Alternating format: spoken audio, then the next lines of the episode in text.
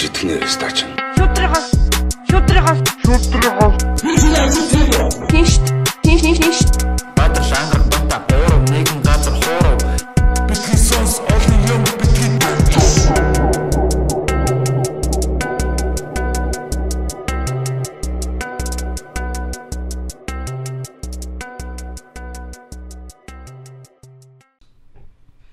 За, хей, сайн байцгаана уу?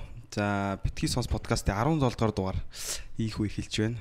Тэгэд э, өнөөдрийн зочноор одоо бидний нэлээд их хүсэн хүлээсэн, нэлээд их комментээр одоо болгогдсон нэг хүнийг одоо урьж авчирлаа. Тэгээ одоо Энэ бол танилцуулах болно. Энэ бол молор эрдэнэ. Миний трап молор эрдэнэ өгсөн ирсэн байна. А трапзила тэ онгоц дээгүр нисдэг онгоц нисдэг тэрэг тэ агарын тээврийн хэрэгсэл Монголын иргэний агарын тээвэр чиний хүүхдийн аав ноём ноёмлаа ирсэн байна. За юу? Эй танд тэр нөгөө комментигч маань өөрөө шинэ аккаунт нэгэд бичээдсэн байхгүй. Өөр өөр аккаунт. Ер нь тэгээд тэгээд ер нь дууны үзэлтүүд бас их байх шиг байна те. Тийм. Ер нь өөрийнхөө дууг Өдөр зүгээр л дандаа л аккаунт нэгээ сууж идэв шүү. За ингээд rapper Fla. Ирсэн байна. Аа бүтэн нэр жинхэнэ нэр бол Жавхлан төгс. Жавхлан төгс. Аа тэгээд лойчсон crew те. Ее лайчсан. Лойчсон crew-гинд бас төлөөлж байна. Аа тэгээд бас манай подкаст бол одоо юу гэдгийг комедиан тэгээ рэпер те янз бүрийн одоо ингээд залуучууд одоо юм юм бүтээж хийж байгаа залуучуудыг бас оролцуулдаг байгаа. За тэгээд манай фла жахаа маань одоо ойрд уран бүтээл юу хийж энэ да ер нь бас анх удаага манай подкаст дээр орж байна. За маань ер нь бол нэг цомог хийнэ гэдэг яг нэг яг үнэлэхэд 2 жил ярьсан. Аа, Тэгээ одоо хүмүүс бүр э, сүултээ бүр ууралж эхэлж байна. Цомгоо яасан бэ? Тий. Тэгээ яг хоо яг хийж явж байгаа. Тэгээд э, бас нэг өмнө нэг TV6-гийн нэвтрүүлгээр орохдоо нөгөө нэг 4 сарын сүүлээр гэлцээс байхгүй. Тэгсэн чи ялчгүй амжихгүй тэгээ дээрэс нь цомог бол дууссан байгаа байхгүй. Дээрээс нь TV 6 юмчаад. 16 дуутай цомог бол бүх дуу дууссан байгаа. Тэгээ дээрэс нь нэг бонус трек нэмж оруулах уу 17 болох байх уу гэж бодоод байгаа байхгүй. Тэр нь бол цомог дууссан тэгээд гой өдөр сонгох гол юм л да. Тэгсэн чи одоо гівэнд рэпер цэцээ жи инэрл бүгд тоол тэгэл ингээд бүгд ингээд тоол тэгээд яг гой өдөр болтохгүй юм л да. Тэгээ яг нэг гой ойр хавцаанаа урд хойноо нэг 10 хоног янз бүрийн хипхоп парти мартиг үү те тийм өдөр цомгийн нээлтийн парти гэж хийгээд тэгээд такстай таксанда цомог дагалдаж магалцсан те. Тэгээд яг тэр лочсон лилтөөгийн чин бүгдээр нь Miss Semir дуулна, One Day Boys дуулна, Энэрэл дуулна гэл AMC дуулна. Натаа одоо 20 хамтарч байгаа ер нь найз нөхөд бүгдээрээ ирж дуулсан. Нэг тийм гоё парти их гээд төлөвлөж байна. Тэгээд ер нь бол одооний яг миний сонгоцсон байгаа яг 100-ны яг төлөвлөгөө гаргаад одооний сонгоцсон байгаа өдөр бол ер нь бол яг 8 сарын 9 10 гэж бодод. Яг үл нэг 8 сарын 20-д нэр хуур байгаа юм бэлээ. Тэгээ тэрнээс өмнө тэгээ бас нөгөө нэг наадмын олон их шуугааны хүмүүсийн хөдөө явуултыг яг дараа гэж бодоод байна л да. Мгм. За, нөгөө нэг чи цомгийн нээлтэн дээр цөөхөн тоогоор пянц гаргах сураг байсан уу? Аа пенц харин э, яг бодож пенц жоохон хэцүү бэлээ. Надаа маа нэг найз бол хайж өгч байгаа байхгүй. Э, Энэ бол Японд нэг пенц хэвлдэг гээд тэгээд пенц хийвэл аа, нэг одоо пенцнийх нь өртөх нэлээ үнэтэй босгоод тэгээд бас тийм жоохон үнэтэй авах авч чадах хүмүүс байгаа болоо бас жоохон бодож лээ. Уг нас одоо пенц гаргуул Монголын хамгийн анхны нөгөө нэг трап пенцлэх гэдэг. Хипхоп пенс гарч ирсэн юм уу? Хипхоп пенц мэдгүй байна. Бараг гарч байгаагүй. Тэгээ тэр дундаас яг трап пен дууны пенц гэхээр бас гоё сонсдог байна л да. За тэгвэл хүмүүст яг флагийн яг хипхопын карьер те Мм. а, хипхоп хизэнээс сонсч за сонсч эхэлсэн бол бас эртнээс баг те аа тэгээд хизэнээс яг яг уран бүтээлч болохоор шийдэв. Тэгээд яагаад өөртөө фла гэдэг нэр өгсөн бэ те тэгээд а, ер нь анханаас нь яриач. Энд ч одоо нэг гурван одоо нэг юм ярилцлаганд орчод байна л да. Эхнийх нь TV 6 хоёрдох нь нөгөө нэг учрлын нөгөө учиртай урилга нэвтрүүлээд шүү дээ. Гурав дахь нь болохоор яг одоо энэ дүрстэй бити сонс подкаст. Тэгээд ер нь бол яг хүмүүсийн би бас ер нь дандаа асуудаг асуулт бол яг нэр яагаад тэгэл тэгж эхэлт юм л да. Тэгэл ер нь зүгээр л аа Тэгэж бас эхэлж байна. зүгээр л Ер нь тэгэж эхэлдэг. зүгээр л анфлай гээл тэгэл те. Би чи 10 жилдээ Sofly гэж никнейм өөр өөр өөртөө л өгсөн байхгүй. Аха. Sofly энэ гэж үгээд.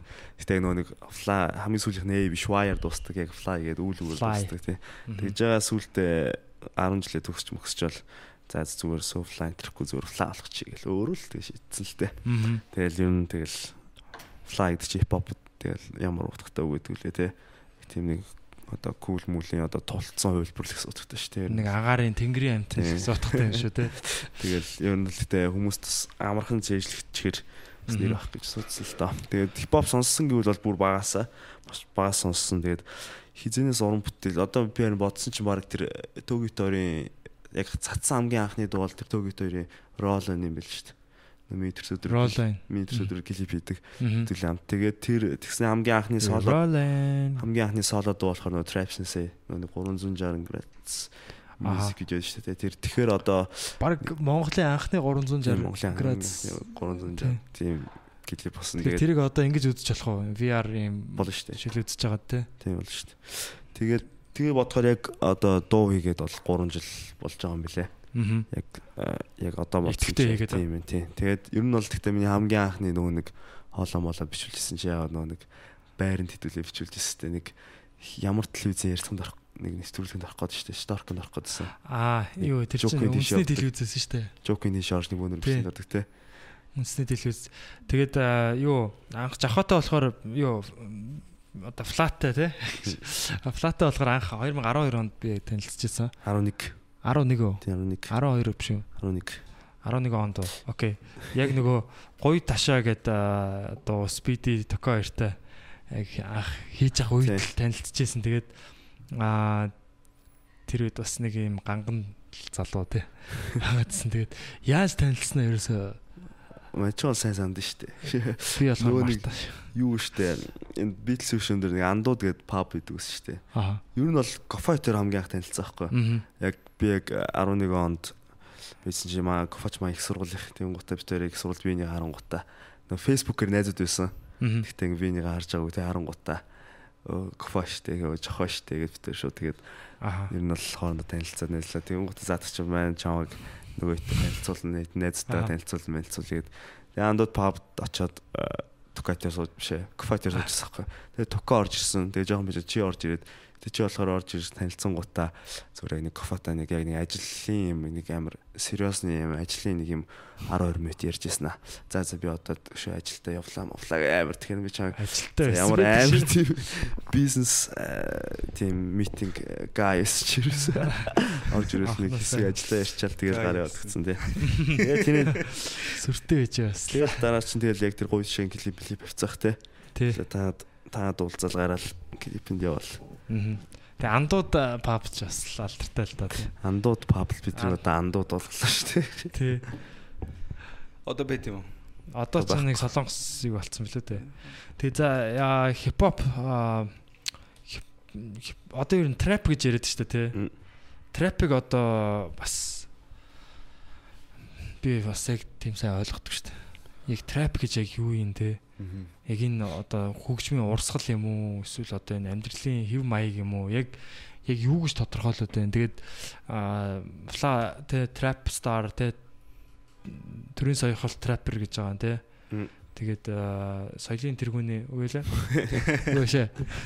Юу л хамгийн анхны тэр trap sensei те. Trap Sensei. Trap sensei тэргээд яг энэ trap гэдэг үгийг болохоор одоо энэ хипхопод юу нэг яаж ашиглаад байгаа юу гэж ойлгох вэ? За трапиг бол гэхдээ яг трапын яг тайлбар нь бол трап гэж юу вэ гингот it's trap л да. Тэгээд ерөөсөө ингээд уг нь бол болоохгүй яг тэр нэг Өрх гэсэн үг. noise-ийг нөө бичлэг өгдөө шүү дээ. Тэрэн дээр яг Атлантад очиод яг тэр нэг өвчнөөс нь яг trap гэж яг юу ингээд нэг цагаан нөө нэг хөтлөгчсөн чи яг it's a trap boy it's trap гэдэг Яаш ерөөсөө зүгээр trap байгаа л л да. Гэтэ яг Ямар тойл бичгийн тийм тайлбар байхгүй тийм зүгээр trap зураас it's trap. Тийм яг орчуулбал нөө хавх мавх гэсэн үг утгатай үг шүү дээ. Хавх, Занга мангтай өрх гэсэн утгатай үг.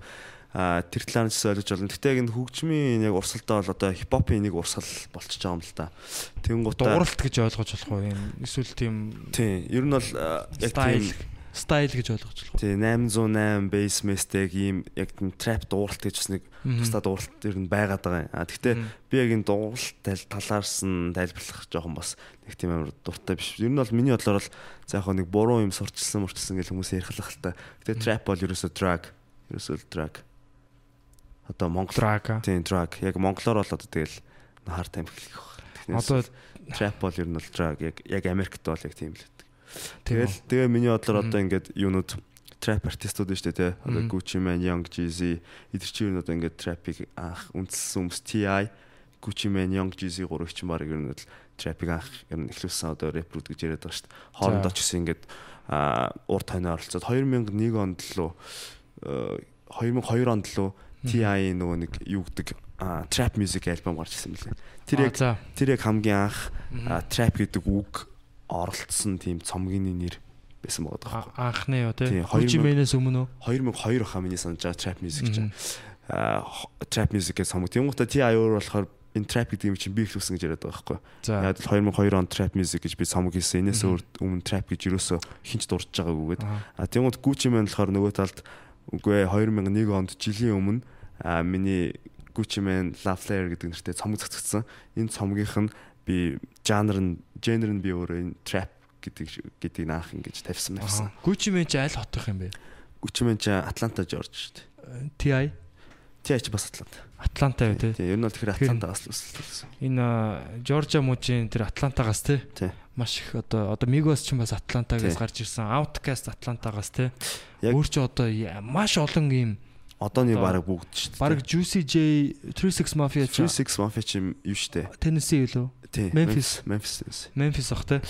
Тэгэхээр энэ Америкийн нэг нэг юм харуудын хипхопын одоо энэ South гэдэг байгаа. Тийм. Одоо энэ яг өмнөд мужуудаас гаралтай энэ хипхоп хөгжим бол одоо бүр ингээд эдэлчлээ л дээ. Нэг хэсэг бол анх бол 100 эргийн хөгжим байсан тий. Тийм. Яг одоо Нью-Йорк, Бруклин, Бронкс гээл тий. Хипхопын үүсэлтэй. Тийм баг одоо өлгий гэж яриад байгаа. Тэгжээснэ нэг хэсэг West Coast те. West Coast бол бас ингээд өөрсдийнхоороо яг энэ баруун хэргийн яг энэ одоо Лос Анжелес те. Юу гэдэг юм Bay Area энэ аваас ингээд хөгжмүүд гарч ирсэн бол яг сүүлийн үед бол одоо сүүлийн одоо нэг 10 хэдэн жил те. Одоо баг сүүлийн 18 9 жил юм уу да те. TI одоо тэр за 36 Mafia бол бүр өмнөөс бүр дээр үес хийжсэн те. Тийм. 36 Mafia гэдэг хамтлагууд байгаа. Яг за энийг хипхоп мэдгүй хүмүүст бол бас жоохон сонь сонь танихгүй нэрнүүд байгаа хэл та.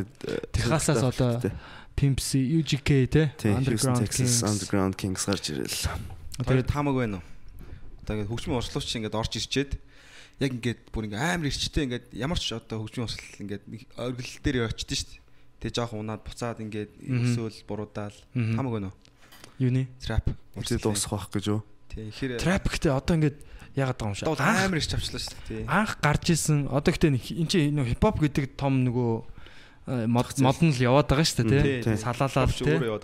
Салаалал улам л юу болоод шүү дээ. Одоо анх бол яг нөгөө нэг Nas Mas тий KRS-One энэ төр гэл гарууд бол яг ингээ бүр уран цэцэн үгээр. А, яг ингээл яг- үгэндээ л анхаардаг байсан. Яг тэр сүүл холболт 19 18 16 такт. Тийм. Яг ингэж бүр тэрэн дээрээ бүр ингэж үг мүгээр тоглож наадаж панчлайн хийж тий.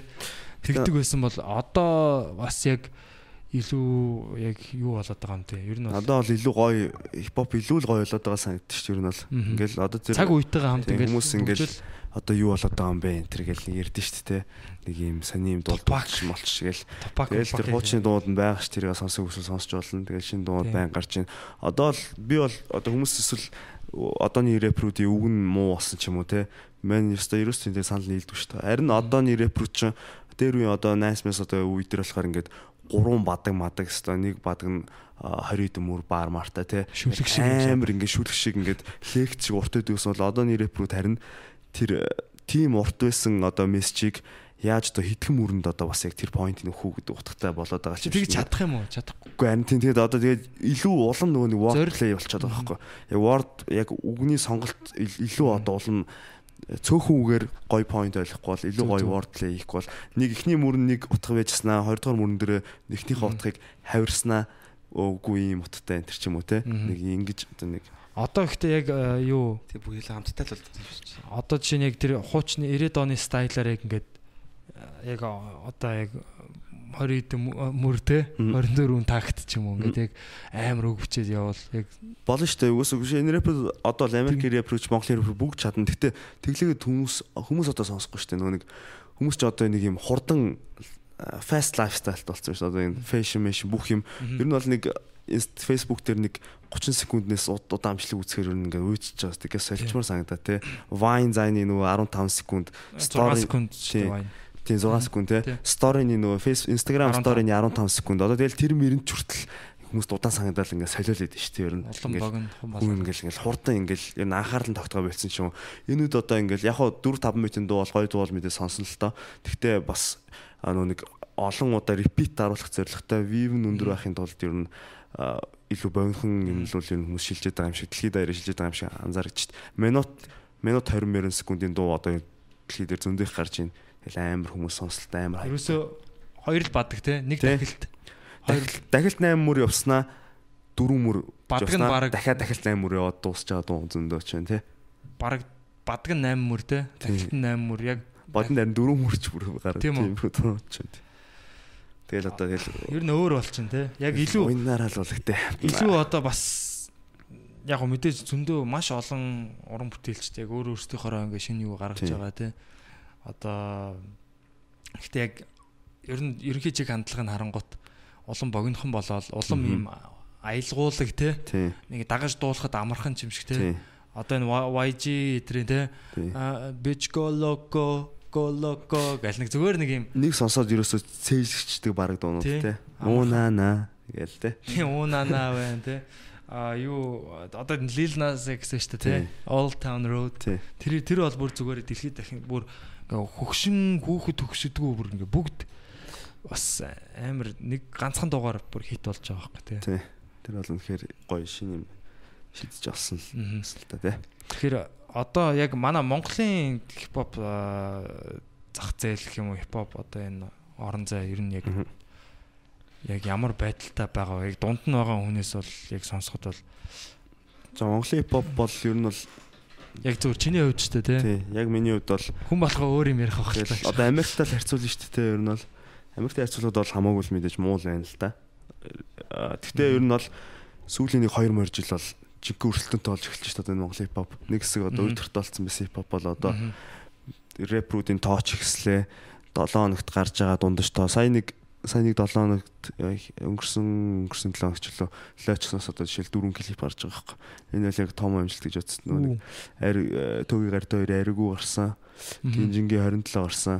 Төвгийн аа, нөгөө нэг э, найз гээд дуу гарсан. Тэгээд Лилтөгийн гинжин бит гурав нөө цэцэт хамтарсан би right тэгээд Тийм. энэ дөрвч яг нэг 7 хоногт гарсан байхгүй. Аа тийм үү. Гэх жишээний одоо ингээд ер нь бол аа, одоо шил Вандебо бол одоо ингээд байнгын гой гой клипүүд гарч байгаа гарч байгаа. Ер нь бол нэг үе бодвол одоо яг амар өршөлдөж эхэлж байна гэж бодож би бол. Мгм. Тийм. Өрсөлдөөнтэй болоод яг ингээл хин хөдөлмөрлчин одоо мундаг юм хийсэн илүү гэс ясна хурдтай байсан хождог те. Нэг нэг үе хэсэг бол уус зогссон байсан шүү дээ. Ямар ч өрсөлдөөнч байхгүй юм шиг байсан юм санагдаад байгаа шүү дээ. Аха. Нөгөө Завсрын үе гэх юм уу нэг Тийм. юм байсан болов. одоо рэпруудын тоон ихсцээ хоорондоо одоо жинхэнэ өрсөлдөөнтэй болж эхэлж байна. Тэгэл энэний э, дунд л одоо амар хөгжих болох гэж бодож байна Монгол хипхоп. Тэгээ хүмүүс сонсогч нь ч гэсэн чихэн ойр нонгоогоод илүү энэ лимиг илүү олон жил судлах тусмал тэгэл хүн сайжирдэн шүү дээ. Тэр шиг ингээл хипхопууд артистууд нь илүү олон дуу хийгээл тэр олонний чинь хүмүүс нь сонсоол өөр өөртөөр бодоол ингээл ингийн ирэхээр дэ шигшигдэл сонсогч нарын ч гэсэн ингээд үзэл бодлон сайжрал явах байх гэж бодож байгаа. Тийм л юм. Мгм. Тэр нь бол Америкт харьцуулбал одоо муу л байгаа л да. Гэхдээ гэхдээ Америк чинь 350 сая харин тий. Тий. Монголч одоо 3 сая хүндээ бол баг дэжгүй олон репрут байна Тий. шүү дээ одоо л. нэг хөв юм биш те хүн хамаар. Тий нэг хувь л байгаа байхгүй тий. Тэгэхэд аа, тэгэхэд бол бас дайггүй одоо чинь хиттаас ямар рэпрүүд байна тий. Тий. Одоо зүгээр яг бид нэр харьцуулбал Азийн бүстэйгээ харьцуулъя л да тий. Хятад байна, өмнөд Солонгос байна тий.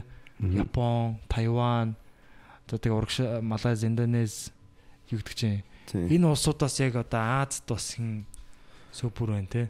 Тий, ер нь бол э, Монголоор Монголтой хэсвэл энэ аасуу чинь бүгд л илүү олон рэпертэй л ахaltaа ус хүн ам нэх болохоор. Гэтэ яг нөгөө нэг одоо шил Тэр дотроо байдаг болохоор бас мэдэхгүй одоо байна. шил наамаг одоо бидрийг бол бас их тань мэдэхгүй шүү дээ энэ ч. Тий. Тэгэн гут яг тэрнтэй адилхан бид бас мэдэхгүй л байгаа. Гэхдээ одоо тэр нөө 88 Rising бол одоо бол сайн явж шít. Тий. А яг 88 одоо Rising гэдэг өсч буун 88. Тэр Тий. 88 ч одоо бас ер нь бол хятад Аз Азийн соёлд бол одоо хязгааргүй. Тий. Одоо өсөн дэвжих баялагтай болох одоо Two office нь Нью-Йоркт байдаг Японы залуу байт юм лээ яг. Аа, Яг тий. тэр CEO тэгэн гутаа одоо тийм Asian соёлыг дэлхийд гаргана гэсэн тийм юутай Мгм. зорилготой. Тэгээ тэрнээс одоо ингээл Higher Brothers гэл чинь одоо ингээл хаттын одоо амтлуудыг мэдж эхэлж штэ. Тий. Солонгос бол тэгээд угаасаа бүр агуу entertainment Өөрсдөө жанр үсгэсэн шүү дээ. тий. Та ер нь ярилцчихсэн үү? Лачснороо ер нь Нью-Йоркт очиж обслий гэсэн. Яг тэгж бол ярьж байгаагүй. Гэхдээ ер нь бол тэгэл За яг одоо ч та. тийм. Гэтэ Нью-Йоркт бол- офслохын тулд тэр чин одоо юу гэдгийг аа шалтгаан байх хэрэгтэй шүү дээ. тий. Тэгээд бас тэрийг тэрийг зөв тэрийг одоо дааж чадах тэр санхүүгийн бас юу байх хэрэгтэй. Орлого их үүсвэр байх хэрэгтэй. Тий. 88 Rising чинь ингээд Америкт амьдарч байгаа Аз гэлтгүү баг те. Ингээд хүмүүсээр аялын тоглолт хийгээд яваад байгаа байхгүй. Азийн одоо лаг лаг рэперүүд одоо те Rich Brian те. Rich Chiga байсан, Rich Brian болсон. Ингээд тийм Азаас ингээд яг нэг нэгэн цаг үед ингээд гарч ирж байгаа нэг хитэн одоо хипхоп артистууд шүү дээ. Тэднийг нэг багц олгоод аялын тоглолт дэлхийгээр бүр аялын тоглолт хийгээд тэгэхээр тэднийх бол яг тэнцээ офслж чадж байгаа байхгүй. Тэгээ манайхаа бас одоо ингээд яг одоо бид нэг ингээд подкаст бичээд байж ах хооронд бол манай гинжин дээ Тий. аа Тайваны Golden Melody Gingin. Golden Melody Awards гэдэг одоо Тайваныхаа л хамгийн том хөгжмийн фестивал юм бэлээ. Яг хятад хятад хэлтэй аа, улс орнуудын дунд те уран бүтээлчтэй. Тэр нь одоо Монголыг хятад хэлтэй гэж байгаа юм биш. Гэтэ яг хоо гинжинг бол ер нь Азад бас э, бас тодорхой хэмжээнд мэддэг болцсон байна гэдэг нь бол хамгийн урд нь алхаж байгаа тэр бичлэг гоё шийдэж тий. Instagram Instagram-д Зөв. үзээрэй. Зөв хипхоп илбгээ явж байлаа шүү дээ. Тэгээ яг тэр дунд харахад бол одоо ингээл бүгд л одоо аминдаа гангалцсан л байгаа юм л да тий. Манай Азууд дээлтэй. хүчин бичиг мижиг тий. Тэрэн дунд бол дээл яалтчгүй яг ямар ч э, гангуунаас илүү яг шууд нүдэн тусгаар харагдаж Тий. Энэ одоо юу өмссөн юм бэ гэ тий. Тий. Бидраас тэгэл бас тийм мөрөөдлөс байна л да. Бас нэг удахгүй л ах гэж бодож байна бас тий. Америк Америк яваад гоё төөрөөр бол бүгд гоё дээлтэй эсвэл одоо юу чонын дахмахтай ч юм уу тий. Тэгж явбал Тэр бол зүгээр яг дээл бол угаасаа юу амаа хэлчихсэн байхгүй.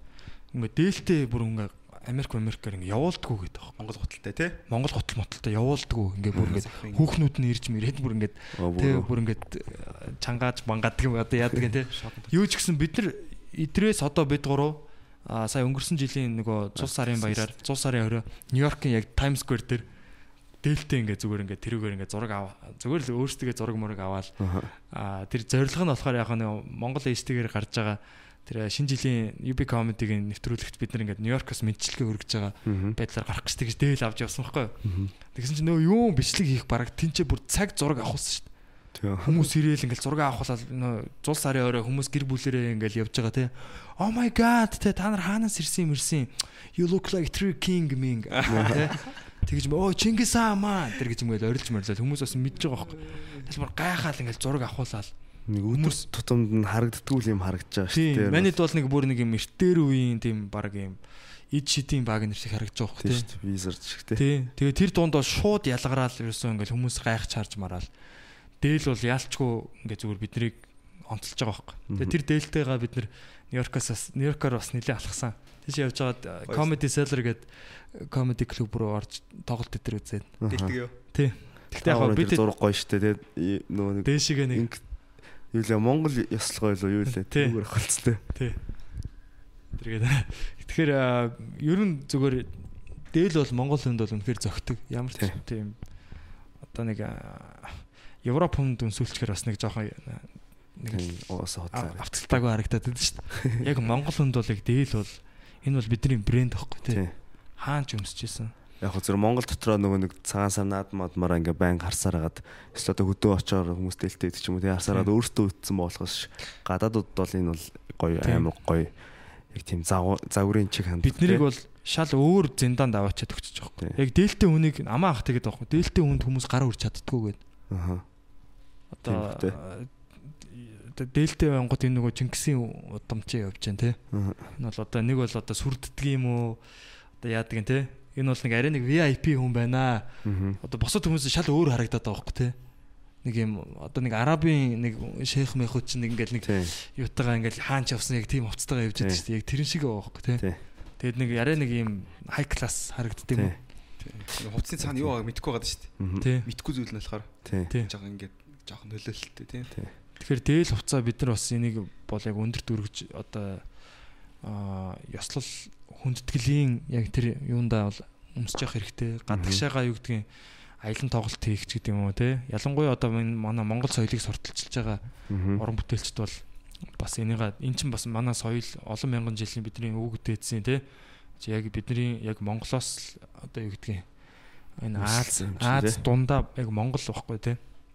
Бидний ялгарах identity болчихж байгаа юм л та. Тэгээд би бас одоо а одоо манай лойчсны залуучуудаа ер нь тэг Монгол одоо хипхоп уран бүтээлчдийг бүр яаралтай Азийн уран бүтээлчтэй уран бүтээл хийж тэднэртэй холбогдож тэдний одоо тоглолтыг тоглолтууд нь оролцож зөрүүлээд Аз уран бүтээлчдийг тий Аз бол угаасаа одоо нөгөө бид нар за Америк бол угаасаа тэр харууд нь юу гэдгийг а эзэлсэн те. Америк одоо энэ харуудын соёл бол дэлхийг эзэлчлээ шүү дээ те угаасаа одоо тэрийг бол хин чөлөөмж ширж байгаа. Харууд гэдэг нь би доромжилж хэлж байгаа юм шүү. Зүгээр яг аа тэгэхэд Азад бол бас бид нарт юм нөгөө боломж байгаа байхгүй. Монгол гэдэг юм бол угаасаа Аз хүмүүсийн одоо яс маханд нь шингэцэн байгаа те. Нэг за эднэр бол эвгүй болгоочоо те. Эвгүй гарууд гэдэг юм бол тэр яг тэр нэг юм юуг ашиглаад одоо комедигоор бол сетап байгаа байхгүй. Яг панчны яг панч нь ингээ хүлээгдэж байгаа. Аль хэдийн Монгол гэдэг интродакшн бол очсон. Тэгэхээр би бол яаралтай тийшээ очиж бас уран бүтээлчдийг өөртөө очиж те ийм одоо ер нь бол энэ юунда хөрөнгө оруулад очиосоо гэж хүсэж байна. Тэгээ ер нь бол яг наатны чинь юун дээр бол яригдж байгаа юмуд бас байгаа. Жохон яг яг план лаг болохос ч гэсэн ер нь бол тийм яригддаг байгаа юмуд бол зөндөө байгаа. Одоо жишээл аа яг Америк явж Monstars яг Америк явж яг тийм нэг зэрэглэл бол одоо ингээд A зэрэглэлийн одоо артистууд байгаа шүү дээ тий. Одоо жишээл Drake, Migos энэ ч одоо A зэрэглэл шүү дээ тий. Эднэрт бол яалтч үедэрт хамт дуу хийх одоо хэцүү.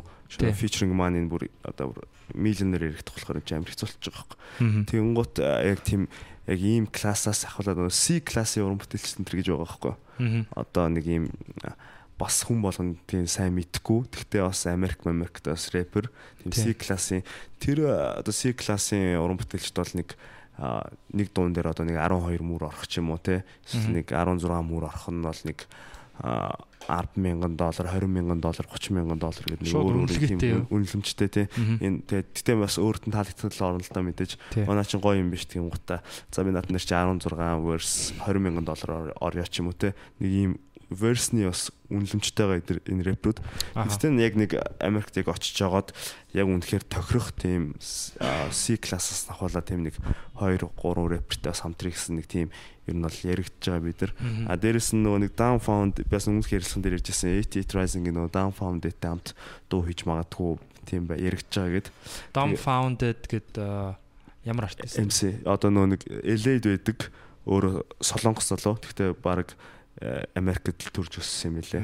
Тийм. Тэгсэн Genghis Khan гэдэг дуутай заяа. Тэгснэ Ancestors гэдэг дуутай тэрэн дээрээ ингээд миний өвөг дээдс өвөг дээдс бол Монгол гэж ярьдаг өөрөө Монголд амар тийм илэгтэй рэпер байдаг. За тэгээд ер нь бол би яг манай өвөгийн өвөө бол Монгол хүн төрч мэж өөрөө амар ярих дуртай гэсэн. Тэгээд тэр элейд тэр нөгөө нэг Азууд нэг хамаатантайгаа нэг золгоё та. Элейд яг тэр нэг Азуудын ордог нэг тийм лаунж үт юм л л тэ. Тэр яг манай нэг найз тэнцээ танилцчихсан гэдгсэн яг тэнд байнг байждаг менежер найз нь ч гэлөө. Тэгээд тэндээ танилцаад би Монгол рэпер найзуудтай найзуудтай гэж ярилцаад контакт наваад ирсэн юм лээ. Ямар ч сан менежертэй харьцаад юу болцсон байгаа. За чи нэг хитэн ая явуулаач ээ сонсъё гэд. Аа за. Тэгэхээр нэг 10 ая одоо хинээс Бадрлаас одоо Мино аяг хийдэг бадрал шүү дээ. Магадгүй энийг ч аяа бадрлаа. Аха. DJ Dramatic бадрлаас 10 аяа яваад явуулсан байгаа. Менежерлэн тэгээд одоо ямар ч тэр 10 аяа сонсоод энэ аян таалагдчих ч юм уу эсвэл энэ дунд таалагдах аяа алгаа ч юм уу те өөр аяа байна уу тэр хариуг нь одоо хүлээ хүлээгээ байж байгаа. Аха. Надад тэр яг юунууд миний одоо сонирхлыг их татдаг байхгүй одоо хин бэ key tape те. Эчма гэл тэрийг сонсч байсан ангаргаа. Сонсгоо тий. Тэр тэр болохоор ингээд солонгосоор рэп үгэлж байгаа юм те. Тэр Америкт хит болсон те. Америк рэперүүд. За өөр яг Азар яг Азар гинэ. Яг одоо өөр хэлээр ер нь бол надад тэр юу харуулсан бэ гэхээр заавалчгүй англиар өглөх шаардлагагүй юм байна гэдгийг л харуулсан баг. Өөрийнхөө яг хэлээр яг тэр нөгөө гоё флоу оруулаа те. Голоор нь ганц хоёр англи үгтэй. Тэг итгээд Чимэг чимэг болгоод тий. сонсогч байгаа. Тэгэхээр би болохоор аль болох зүгээр одоо бол ерөөсөө манай рэпрүүдэд илүү одоо чадвар бол байна те. А илүү нөгөө нэг юм хатаа тарилцаа талаасаа Тий. менежер менежмент талаасаа ингээ бүр яг а тэрийг бүр ингээд яг гой гой хамтрлуудыг хийх тэр юу санаачлагыг гаргах хэрэгтэй болов. Тэг би бас энэ надлаар чинь бодохоор бас нэг хоёр л яг юм байгаад байгаа юм шиг байна. Нэг нь болохоор одоо тэр Ичмаа бол а, солонгос хэл дээрээ үгэлсэн гэхдээ ганц хоёр нэг ингээл нэг англи үгнүүд орчиж шүү дээ. Ичмаа яасан Nike Underwater Squad. Тийм тэгэл Nike, Nike тэргээл те Air Force Morse гэл нэг ганц хоёр англи үг орцсон ингээ явчихсан. Тэнгуүтээ энэ нь болохоор бас нэг талаар бас яг Аз байгаад байгаа байхгүй юу? Яг тийм нэг момент нь таарсан яг тийм нэг нэг дуу цацсан чинь яг тэрний амар тийм вайрал болсон бас тийм нэг Аз Азны асуудал бас байгаа байхгүй. А тэгвэл яаж тэгэхээр бас Азтай байгаад байна гэдээ бодоод үзэхээр ингээд зөндөө олон дуу ингээд хийгээд одоо нүг гарч ирэх гэжтэй зөндөө олон дуу хийж хийж явжгаад тэнгуут одоо цаанаас нэг бурхны одоо бэлэг ч юм уу те. За энэ за чи зөндөө олон дуу хийсэн чи бол нэлээд хөдөлмөрлсөн. Одоо энэ дууг чи одоо вайрал болгож өгье ч Аха. те дэлхийн нийтээр одоо Lil Pump бол том жишээ шүү дээ. Gang, Gucci Тийм. gang, Gucci gang. 40 50 тэгэл явахгүй дуунууд зөндөө байсан нэг э, Мгм. 10 20 мянган вивтэй дуунтай яваал явж явж явж гутаа гүчиг ингээд нэг дуунал шууд за нэг бурхны бэлэг шиг байгаас тэ. За за чи зөндөө хөдөлмөрсөн одоо энэ дуугч дэлхийн хит болгож үгээд Мгм. цаанс ятсан. Тэгэл тэр дуун дэлхийд болчихгоот хүмүүс бүгд лил памп гэж мэдээлэл буц дуунуудын сонсч эхлээл. Тэгэл одоо ерөөсө бас баг эйлист артист болчихлоо шүү дээ нэг юм яг юм хоёр хоёр талтай яг нөө нэг эзэн хичээл заяа чинь гэдэг шиг те хөдөлмөр яг хамгийн чухал байгаа юм шиг бас санагдаж байгаа юм хоёр талтай бодож байгаа Тэр рэпрүү чинь цаг үесээ төрүүлж төрд юм шүү. Аа тэгээ цагаа хүлээд юм шүү. Аа Яма ер нь яг төрүүлээд хийж идэг өө. төрүүлээ хийж идэг тэгээд болонгоот нь нүр шимээ авдаг. Наан шамтруул тэгээд яа тий. Тийм шүү дээ. Барилга дээрээс гардаг юм яа тий. тий. Манай нийгэм бас хатуул та. Тийм. Тэгэхээр Зөндөө рэприйг багсаж байгаа байсан хүмүүс бах тий. Одоо гэхдээ маш одоо юу Монголын одоо хипхопын юу ингээд уюуд ингээд шүү дээ тийм. Одоо ингээд анх 90-ад онд даймбай яа тэрнээс өмнө бүр ингээд хар тас Тийм. хар сарнаа гэлээд шүү дээ рэп гэл явж байгаа л тэгэл яг энэ сүүл холбдог болоод тий Мгм. юу болоод дараа нь гангста нөгөө клик клик бүгэн гангста сервис этэр гэж ягаал нэг хэсэг яваал тий тэгээ одоо болохоор бас яг энэ гурав дахь яг нэг сэргэн мандалтын үе юм болоо гэж би бодоод байгаа байхгүй юу. Тэгээд аа, одоо одоо гэхдээ хамгийн их боломжтой үе би бас хараад байгаа яг Тийм. интернет дээр тий Интернет өгцсөн үе те. боломжтой үе Аз Азуудыг хүмүүс их тоодог болчиход байна. Тийм. Гадаа дэлхийд дахин тий. Тийм. Ир юмгүй тий. Одоо урлагт бол одоо Азууд бас гарч ирэх нэлээд болж талцсан. Одоо моделүүд бол модель э, одоо эмгтэй ч юм уу те бодоход а, ерөөсөө Орос юм уу Европ эмгтэй л боддог байсан шүү дээ. Ер нь хэдэн жилийн өмнө бол одоо л яг Аз Орос Европ хэрцэгтэй баг нэг хэсэг. Үгүй нэг л дээ энэ тийм Европ Бараг л Европ төрх бол угаасаа стандарт юм шүү дээ. моделийн төрх юм шиг байдаг үстэй. Одоо болохоор энэ бол Азуудыг одоо моделийн залбирчсан яг Азуудыг дэлхийд даяар амар сонирхдаг тийм өнөр нүдмүүд амар тийм моделийн тийм нэг өвөрмөц төр төрөх энэ төр гэдэг нь шүү дээ. Тэр талаас нь тэгээд байгаа шүү. Тэрнээ адилхан ял- ялгаагүй одоо энэ хөгжмөндөр ч гэсэн одоо яг юм Азууд за энэ Asian дээр энэ цагаан залуу одоо яаж үгэх юм хар юм ари гэж байгаа юм шиг те ингэ сонирхож сонсон шүү дээ. Тэгэл if it's late it's late те. Тэгэл гоё байгаад байгаа юм. Ланер саяхан нэг клипийн зураг авт хийстэй. Тий. Тэр их стори гарсан тий. Тэрийг чи юун дээр хийсэн үү? Ер нь уртлын юун нүрийн юун дээр хийгээгүй юу? Би зөв story Хайлайт дээр Тий, яг хайлайт дээр хийгээгүй. highlight дээр ийгүү. Тэр амар стори байсан шүү дээ. Тийм тэрнийхээ талаар ярьж яг ямар дуу гарах Тэр амар ууртай нилээн ууртай гэлээ. Тэгээ энэ энэ подкаст хийzээс Энэ энэ дөрөвдөд шээ дөрөвдөд цэцэг. дөрөвдөд өнөөдөр чи төгтөрлээ. нэгт Нэгт нэгт. Би баг дөрөвт мөрт авцаа тэр клип гарч бодоод байгаа. Аа. Тэгээд ямар нэртэй дуу вэ? Илтлит гэдэг нэртэй дуугаа. Дахиад Тэгээд хэл. илтлит. Илтлит. Тийм лит гэдэг нь болохоор одоо нөгөө нэг одоо дэлхийд аяа хэрэгж байгаа одоо Гал асч чинь одоо шатж чинь гэсэн үг үү? тийм тэгэл зүгээр л ер нь амар одоо гоё. тийм. Дүрлж чинь. Энэ одоо яг нэг монголоор одоо ингэж хэлэх үг орлуулж хэлэх үг олдохгүй ч ер нь чинь. ихэнх үгнүүд ч л одоо нэг юм зөв гоё кул гэсэн утгыг үзүүлж байгаа шүү дээ. Тэгээд илт нь болохоор монгол үг байгаа. Тэгээд Харвас те. тийм илт гэдэг үгний байрын э, гурван үсгээр нь лит гэдэг үг бас болцсон байсан. Тэгээд илт Мгм. лит гэдэг нэртэй дөө. Тэгээд нэг онцлог юм бэ гэхээр миний анхны орилж үгсэн дуу байгаа. Би ерөөсө дандаа зүгээр ер нь доо доод өнгөрч юм эсвэл нэг дуу идэг гэсэн те. Мгм. Нэг flow signature flow бас барьж авдаг гэсэн. А ихтэй тэрэндээ ч гэсэн дуртай байгаа. Мгм. Гэтэ миний яг хамгийн анхны орилж үгсэн а, дуу болсон байгаа. Тэгээд Энэ дууг бол би анханаас нь сонсоод ерөөсөө амар шууд клипэн төсөөлөгдсөн. Зүгээр л шууд хүмүүс зүгээр солиорж байгаа юм шиг яг тийм төсөөл тийм тийм. буусан бохгүй. Зүгээр шууд нэг юм молотовын нөгөө юм коктейл үүд штэ. Тий. Зүгээр ингээд нөгөө юу хийж байгаа бензин бензин ингээд шилэнд хийж байгаа ингээд шидэд хагалдаг штэ. Шууд машин руу бус хаглаад тэнцээ хүмүүстэй баг бослог гаргаал баг тэгж байгаа юм шиг төсөөлөгдсөн. Тий. Үнэхээр цос хөөргсөн тийм одоо дуу байлаа. Тэгээд энэ дуунд бас би найдлага тавьж байгаа. Ер нь. Харин би ч бас найжлаа. Би Тийм. тэр стори хэсгийг яг ингээд үтсэн аахгүй. Ардаа амар олон хүн чигсаацсан. Флаа ингээд голд зогссон, ингээд сум өвтөрдгөө хантаа зүмссэн, гинжээ зүүцсэн. Тэг яг ингээд яг ингээд сэлэм хоёр гараа сэлэм гэж бодож исэн. Яг цавчиж исэн ямар нэг юм. Тэгэл яа энэ нэг амар клип гарах нь дээ л гэж бодсон. Тэр стори Яа, тэр тэр гоё стори байсан. Яа shit. За удахгүй гарах бах. Тийм та бүхэн сонсороо тэгээд юу яг зөв яг амьд тэр үзүүлбэр дээр те яг ингээд дуулж хахад яг үзэгчд бол яг тэрэн дээр яг нөгөө рок хөгжмөөр л савдаг. Хипхоп хөгжмөөр юу нэг тийм Монголд яг тийм савдаг тийм дуу байд юм уу баг Тэр миний бодлоор энэ баг анхных болж магадгүй. одоо том том фестивалууд дээр энэ зумунда дуулал энэ дараа жилээр ч юм уу те ер нь дуулахдаа тэрэн дээр тийм нэг нэлээд тийм одоо рок концерт дээр нэг усаас ихчээд нэг юм мош бит штэ бүүнөр тойрог болоод би нэгэ төлөж мүлгээд нэг юм энэ хахаар нэг зодоо зодтолтоод байгаа ч юм шиг те нэг тим юм үүс үүсгэмээр байна. Яг Тийм. Гэтэ яг яг үндэ тэр мош пит буюу одоо хоорондоо ингэж нэг түлхэлцэж те Мм. яаж байгаа бол яг зодон биш те яг одоо хүмүүс нөгөө нэг жоохон буруу ойлгоод байдаг. энэ бол амар гоё энерги гаргаж ийн гэсэн үг. Тийм, стрессээ тайлж авах бол. Одоо рок хөгжмөндөр чи ингээл хоорондоо аа саваал тий. Тэр бол яг жинхэнэ эрүүл одоо стрессээ гаргаж байгаа хүн хүн болгон тийм амтналэг тий. Хүн ингээ хоорондоо ингээд яг одоо юу гэдэг нь дээр үед орсд ингээд нөгөө тосгоноод жилдээ нэг удаа яг хоорондоо хоёр талд гарч байгаа зодтолдог байсан гэж байгаа юм. Тэгээ бүр зүгээр ингээ сайхан зодтолтоол тэгэл цусаа гартал зодтолтоол тосоо гартал тэрвэрлэнэ гэдэг шиг. Тэгэж нэг юм сайхан яадаг. Тийм. Стрессээ тайлж байгаа бас тийм амар энерги цуглуулж байгаа мөч штэ тэр чинь ингэ нэг Тий. чакрага ингэ цуглуулж байгаа штэ. л би тэр энэ дээр заавал бүжиглэнэ. Тийм тэр тий. бас а- аян хин юм блэ? Аян мано бадрал DJ dramatic DJ Dramatic чаавь бадрал бадрал хийсэн бэлээ. Тэгээд үнэхээр гоё дуу гарч байгаа. Тэгээд сүүлийн үед бол ер нь бол найзуудаараа үнэхээр бахархаж байгаа. Тэгээд яг одоо Монголын хипхопт бол ингээд хүлэм зөвшөөрөгдсөн. Яг өөрсдөө орон зайгаа ингээд эзэлж байна. Одоо өшөө энийгээ баттгаад өгөх хэрэгтэй гэж чилсэн чамаар бахархаа удажтай андаа шүү. Тэр анхны big show-гаар яг би тийм сууч нөө чи юун дээр гарч ирсэн штэ.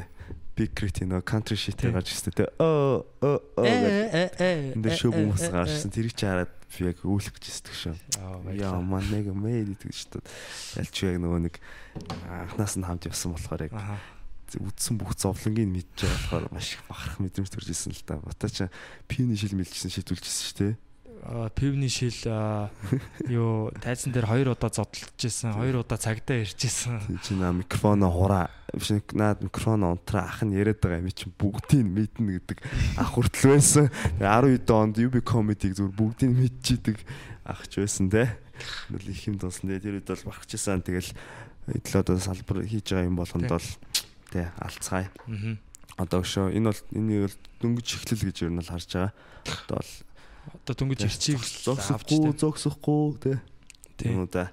Одоо хийх хэрэгтэй. Аа ер нь бол мөрөөдөл одоо зориг бол ер нь дэлхийд гартлаа л гоё юм хийсэн. Тийм. Уу яг хоо дэлхий бид нар ч дэлхий дээр л байна л да. Тэ одоо яг Дэлхийн өнцөг буруу өнцөг булмөрт мэддэг болтол л те. Мгм. Юм аа. Тийм зоригтой. надад болохоор яг тэр э, одоо жишээ нь яг миний салбар те одоо комеди салбар дээр бол үнэхээр ойрхон байгаа байхгүй. Жишээ нь дэлхийн одоо хамгийн топ э, за топ 3 комедианы алдартай комедианы нэг бол Russell Peters одоо яалтчгүй мөн байгаа. Мм. Russell Peters анх одоо ютубер дэлхийд дахин танигдал одоо дэлхийн од дэлхийн туур хийдэг. Тэгэхэд а, би анх 12 жилийн өмнө те Russell Peters-ыг анх YouTube-аас үзээд ингээд комеди хийх хүсэлт мөрөөдөлтөй болж исэн. Тэгсэн чинь яг 2 жилийн өмнө би Russell Peters-тэй зүгээр ингээд уцаар FaceTime хийгээ ярьж байгаа байхгүй. Тэр бол зүгээр яг кино кино шиг тийм юу те. Тэгэхэд бол тэр дэлхийн хэмжээний хүн гэдэг бол яг үүндээ маш ойрхон байгаа байхгүй. Нэг хүн үний цаана байж байгаа байхгүй. Яасан гэхээр Монголд Адам Хантер гэдэг комедиан ирсэн. А Адам Хантер болохоор LA комеди хийдэг. LA-д одоо LA-с одоо комеди хийдэг гэх юм одоо. Тэгээд Азар аялан тоглолт хийж хагаад тэгэхэд бид нэр яг энэ урилга хий- тавиад онгоцны билетийн дагаа те энэ байх зардлын дагаад тэгээд ингээд а, тоглолт хийлгэж байгаа байхгүй. Гэсэн чинь Адам Хантерийн найз нь Peters. Мгм. Тэгээ би ингээд багасаа бараг үтсэн те. Ингэсэн чинь өө тэгвэл яг одоо Russell руу ярил л та гэж шууд юм бо. Тэгээ бүр Russell Peters-тэй what гэж шууд уцаар ярьж FaceTime-аар ингээд царай царайгаа гараа те. Та. Монголд ирэлтэй гэсэн чинь make it happen гэж тэгж хэлж байгаа. Тэгэхээр яг энэ дэлхийн юу бол үнэхээр ойрхон дэлхийн энэ үүд хаалга гэх юм те. Тэр хүмүүс бол яг адилхан л бидэртэй адилхан л хүмүүс. Үнэхээр ойрхон бүр Монгол бол бүр зарим талаараа илүү давуу талтай байгаа. Мгм. Биднийг маш кул гэж боддог. Маш экзотик гэж боддог. түүхэн байгаа юм чинь те. түүхэн байна. Аль хэдийн Монгол гэдэг брендийг ингээ бүр дэлхийд маш олон сая хүмүүс зарж идэж штт. Тий. Mongolian barbecue Мгм. хятад хүмүүсийн тийм тоол хийгээл Mongolian barbecue гэл LA-д Мексик хүмүүс ингээл хоол хийгээл байж л байгаа байхгүй. Тий. Тэнд ганц ч монгол хүн байхгүй. Монгол гэсэн ганц ч юм байхгүй. Нэрнээс нь өөр бусад юм бол бүгд гадаад. Тэгэхэд яг энэ Монгол Монгол гэдэг юм нэр бол бас яг а, муу талаараас тэр сайн талаараас тэр ер нь дэлхийд бол introduction хийцэн байгаа байхгүй Тий. тий. Тэгэхээр бид нар бол маш тийм давуу талтай, exotic тийм. Тэгээд а, сүүлдээ одоо бид нар анх удаага яг Silk Road International Comedy Festival гэдэг Мгм. торгоны зам гэдэг нэртэй яг ийм олон улсын фестивалийн наадмын 3 орой хийж хийж байгаа. Олон- 12 13. Тий, олон улсын 8 одоо комедиан ирж байгаа байхгүй. Гэхдээ яг хоо тэд нар бол одоо суперстарууд биш л те. Гэхдээ энэ бол бидний анхны жил. Бид нар жил болгон наадмын орой 3 орой хийдэг болно. Монгол том шоу, биг шоу хийн а гадаад те олон улсын интернэшнл ийм уран бүтээлчдийг авчирдаг те. Silk Road өрөнд орныг холбосон ийм гоё ийм шоу а жил болгон хийж гин. Тэгээ бидний зорилго бол ерөөсөө Russell Peters, Kevin Hart, одоо Dave Chappelle те тэр мондгуудыг авчрах. Тэр юуг бид нар 5 жилийн дараа магадгүй авчирч магадгүй те. Тэр яг тэр дэлхийн үе таалга гэдэг чи яг үндэ маш ойрхон гэдгийг л би зүгээр яг өөрийн биеэр одоо мэдэрчээд байгаа л да. Одоо ашиг шимийн ирээдүйд те ер нь бол яг одоо гэж байгаа хүсэж байгаа хүмүүсээ. Тий. тэр одоо бол энэ нэг ашиг юм биш те ер нь бол одоо плейтайм чи анх бол ихний хитэн жил бол уусаа ингээл яг юм балансаа барьж чадахгүй байсан юм шиг байл шүү дээ. Ер нь. Тийм үү. Тэгээ одоо бол бүр амар одоо юм Азийн хэмжээний то- тоглолт хийдэг болчиход байгаа шүү дээ. Тий шүү. Тэгээ энэ бүхний яг эхлэл л яг тавьж чинь те. Тий. Playtime гоё шүү. Одоо- хамгийн гоё гол өдөр. Playtime дээр олоочсон гарна зү. Тэгээ энэ жил а, яг а, гинжин онцсон ба гинжин а витлогийн гэж бичсэн байгаа. Тэгээд ер нь бол гардаа одоо гинжин гарч ирээд нэг өөрийн 3 4 дуугаад болчиход хамгийн сүүлийн дуугаар Getman-ыг бөөнөр гарч дуулъя гэсэн. Е. байгаа. Тэгээд а Playtime-ийн тас а өмнө хин мэгцэх мэгцэхгүй гарч ирсэн те. Тий. Бос гэвэл те. Баг хамгийн анхных шүү Тэгээ тий. хамгийн анхны тэр чинь Баян Монгол чуулгатай. Монгол бандтай тий. Тэгээ одоо тэгэхээр анхных биш. Гэхдээ ямар ч Playtime-ийн тайзан дээр хипхоп яг одоо энэ trap а урслаар одоо ингэ дуулна гэдэг чинь бас гоё санагдаж байгаа. Аа. Тэгээд Одоо 3 дахь өдөр нөгөө 3 дахь өдөр тий. Тэгээ бас Ice Top хамтлаг байгаа. Айста Монголоос байгаа тий. Атгсан атгсан гартай тэнцүү. Тэгээд нөө э, хүмүүс бас нөгөө юуг шүүмсээд байгаа шүү дээ. Одоо сэдвээ өөрчлөхөд Тий. Playtime фестивалыг ингээд хитрхи одоо Тэгээ хипхоп орж ирлээ тэргээл нэг те нэг тиймэрхүү юм анзарч байна. Тийм. Тэгэл ер нь бол тэгэл ямар ч өөрчлөлт болсон хүмүүс нэг дургуун хүмүүс ер нь байж л байт юм шүү. Юу юун дээр ч те. Тэгж байгаа л хэдэн жилийн дараа мартчихдаг шүү те. Оо баг энэ зүг байжтэй гэл те. Угаасаа тийм шүү дээ. Анх нөгөө одоо хүртэл энэ Glastonbury гэдэг одоо Английн том фестивал байна л да. Дэлхийд алдартай. Glastonbury-г болохоо жил болгон нөгөө нэг баг 20 хэдэн жил мэл те одоо тэр анх үүсгэн байгуулагдсан цагаас нь хойш явдаг байсан хүмүүс дандаа гомдолдог гэж байгаа байхгүй. Оо Glastonbury хотлоо олчлоо тий. Тэгэхэд жил болгон л шинэ артистуудыг авчирч л байдаг. Энэ бол наадам, хөгжмийн наадам. Тэгэхэд Playtime фестивал чинь яг рок фестивал амьд хөгжмийн аа юу гэдэг хөгжмийн фестивал шүү дээ. Хөгжмийн фестивал. Тийм. Тэгэхээр энэ хөгжмөн дээр хүмүүс нэгдэж байгаа юм чинь энэ хөгжмийн бүх тэр гой салбарууд одоо жанрууд шүү дээ. Авчрах нь зөв зөв л гэж бодсон шүү дээ. Ингээл улам гой өргөжөөл тухайн жилдээ хин мундаг байна те тэр жиг нь оруулаад ингээл жил болгон өөрсдөө л явах хэрэгтэй шүү дээ. Одоо ямар ч усгал байж болно те. Тийм яг залуу хүмүүсийнхаа яг тэр юг дагаал те трендийг дагаал бас шинэ артистуудыг авчраал гадаадын те ямар ч энэ жил тэгээд дургуй хүмүүст нь тэгэл харуулад үгүй. Тийм ямар хэрэгтэй байсныг нь харуулж өгье гэж бодож тэ. Амьд хөгжмөнтэй яг перформансыг юу гэж бодож байна? Ер нь ер нь цааш тийм хий гэсэн бодол өгдөг үү? Өмнө хийжсэн үү? Би бол яг ганцаар бол ер нь бид нар ч хийж байгаагүй шүү дээ. Одоо би лажсан гэдэг чи одоо яг дуулж байгаа төгий лилтөгийг инжин бид гур байна. Бид гур яг амьд дээр бол өстой хийж байгаагүй. Тэгээ энэ одоо play time дээр гинжин дуулаад тэгээд хамгийн сүүлд нөгөө нэг бүүнөрөө дуугаад болоход бол энийг хамгийн анхны юу болох гэдэг юм л та. Тийм амьд хөгжмөнтэй перформанс. Амьд хөгжмөнтэй хийх юм уу? Тийм амьд хөгжмөнтэй шүү дээ. Оо тийм үү. Ямар амтлаг? А тийм тийм л одоо гайрдал мэдчих шүү дээ. Зүг зүг. Гайрдаа тэгээд нөгөө 50-нд нацгах таамтай болохоор цоорч нэг А цуг явсан юм уу те? Тийм нэг төлөвлөгөө гаргаж байгаа л гэж би нэж чинь ямарчсан. 6-ны шин нэрэл 7-нд нь шууд уулахтаа заадах чинь ингэ тэгнэ гэл хэлэх багтал чинь. Аха. Тийм тэгээд амьд хөгжмөнтэй бол анх удаа. Гэтэ яг амьд хөгжмийн одоо ингэ тоглож байгаа хараад хахад хэд хэдэн хүмүүсийг хараад хахад ер нь бол яг гоё гоё хийхгүй бол яг тийм нэг хипхоп дууны тийм нэг up байдал үүдэж шүү дээ. Гоё дууралтыг гаргаж чаддгүй гэж. Клаб ангер нөө хүмүүс бүжиглэх одоо өстой дуунууд шүү дээ тий. Ингээ бүжиглэхийг тийм доороо өсрөх up хийх хэвээр дууудын жаа тийм нэг тэр бангерлэг чанарыг нь жоохон бас бангерлэг чанар бангерлэг тэр шин чанарыг нь бас их жоохон амьд төгжмөд тэр дууралтыг гаргаж чаддгүй бах тийм алдуулах гэдэг юм санагдтыг тийм хүн өсрөх өсрээд бүр ингээ хамаагүй бүжлэхэд бол хэцүү тэгж тийх боломжгүй болох юм санагдтыг. Гэхдээ яг яг одоо жишээл хүн YouTube-дээс өдөр болгон л сонсоод дууг сонсч болно шүү дээ. Ориг дууг нь. Тэгэхээр хаяа нэг яг тоглолт хийвэл яг одоо яг хүмүүс яг тоглолт тийм парти биш тоглолт хийвэл амьд хөгжөнтэй байвал хүмүүс нэг удаа тийм өөр вершнийг нь сонсоод дагаад болоход бол зүгээр. Надад болохоор яг тийм яг аа тэр чинь бас маш олон хүний хөдөлмөр те ур чадвар яг тэр дууралтыг амьд хөгжмөр гаргана. Аа жишээ нь би сая сүүлд нөгөө Netflix-ээр Beyoncé-гийн Homecoming гэдэг спешиалыг үзлээ л те. Coachella дээр тоглолт хийсэн 18 онд. Хоёр өдөр тоглолт хийсэн юм байлээ. Хоёр цагийн сет хийсэн. Тэр тоглолтын дээр тайзан дээр 200 гаруй хүн ажилласан гэж байгаа байхгүй. Хөгжимчин, дуучин, бүжигчд тэгээд арын албаны баг маг 200 гаруй хүн тайзан дээрийн том пирамид босгоцсон заяа. Тэг Coachella дээр чи ингээл зүгээр артистууд ингээд баг микрофонтойгоо баг заримдаа хипхоп бод бол тийм хипхоптойгоо микрофонтойгоо л явждээ шүү дээ. Тэгэхэд Beyoncé бол яг яалчгүй Queen гэдгээ тэрэн дээр баталж байгаа хөөх. Цаа чи сайн сайн. Яг яг тэр дууралтуудыг бүр яг тэр тоглолтоо амьд бичиж авсан байхгүй. Амьд одоо амьд дууралтуудыг. Тэр бол үнэхээр би яг одоо юу гэдэг яг тэр амьд хөгжмийн наадам дээр хипхоп хөгжим яг одоо юу гэдгийг хүлэм зөвшөөрөгдөх тэр гол зүйл нь болохоор яг тэр амьд хөгжмийн хамтлагтай. Одоо сүулт Jay-Z бас нэг юм тоглолт хийжсэн те амьд хөгжмтэй өөрөө ингээд пижак костюмтэй баг ингээд бүх ямар ч тийм илүү эффект эффект баг байхгүй яг өөрийнхөө яг хоолоогоор ингээд айгу зүүн яг тийм тоглолт хийжсэн. А сүулт одоо жишээ нь юун дээр? BET Awards дээр Lil Nas X Billy Ray Cyrus хоёр Old Town Road бас яг амьд хөгжмөштэй ингээд бол яг тэр дууралтыг ингээд бүр улам бүр студийн бичлэгээсээ илүү бүр тийм сүртэй дуурдаг те. Тэгээ би бас яг хипхоп хөгжимчдийг бас тэгээсэй гэж хүсэж байгаа.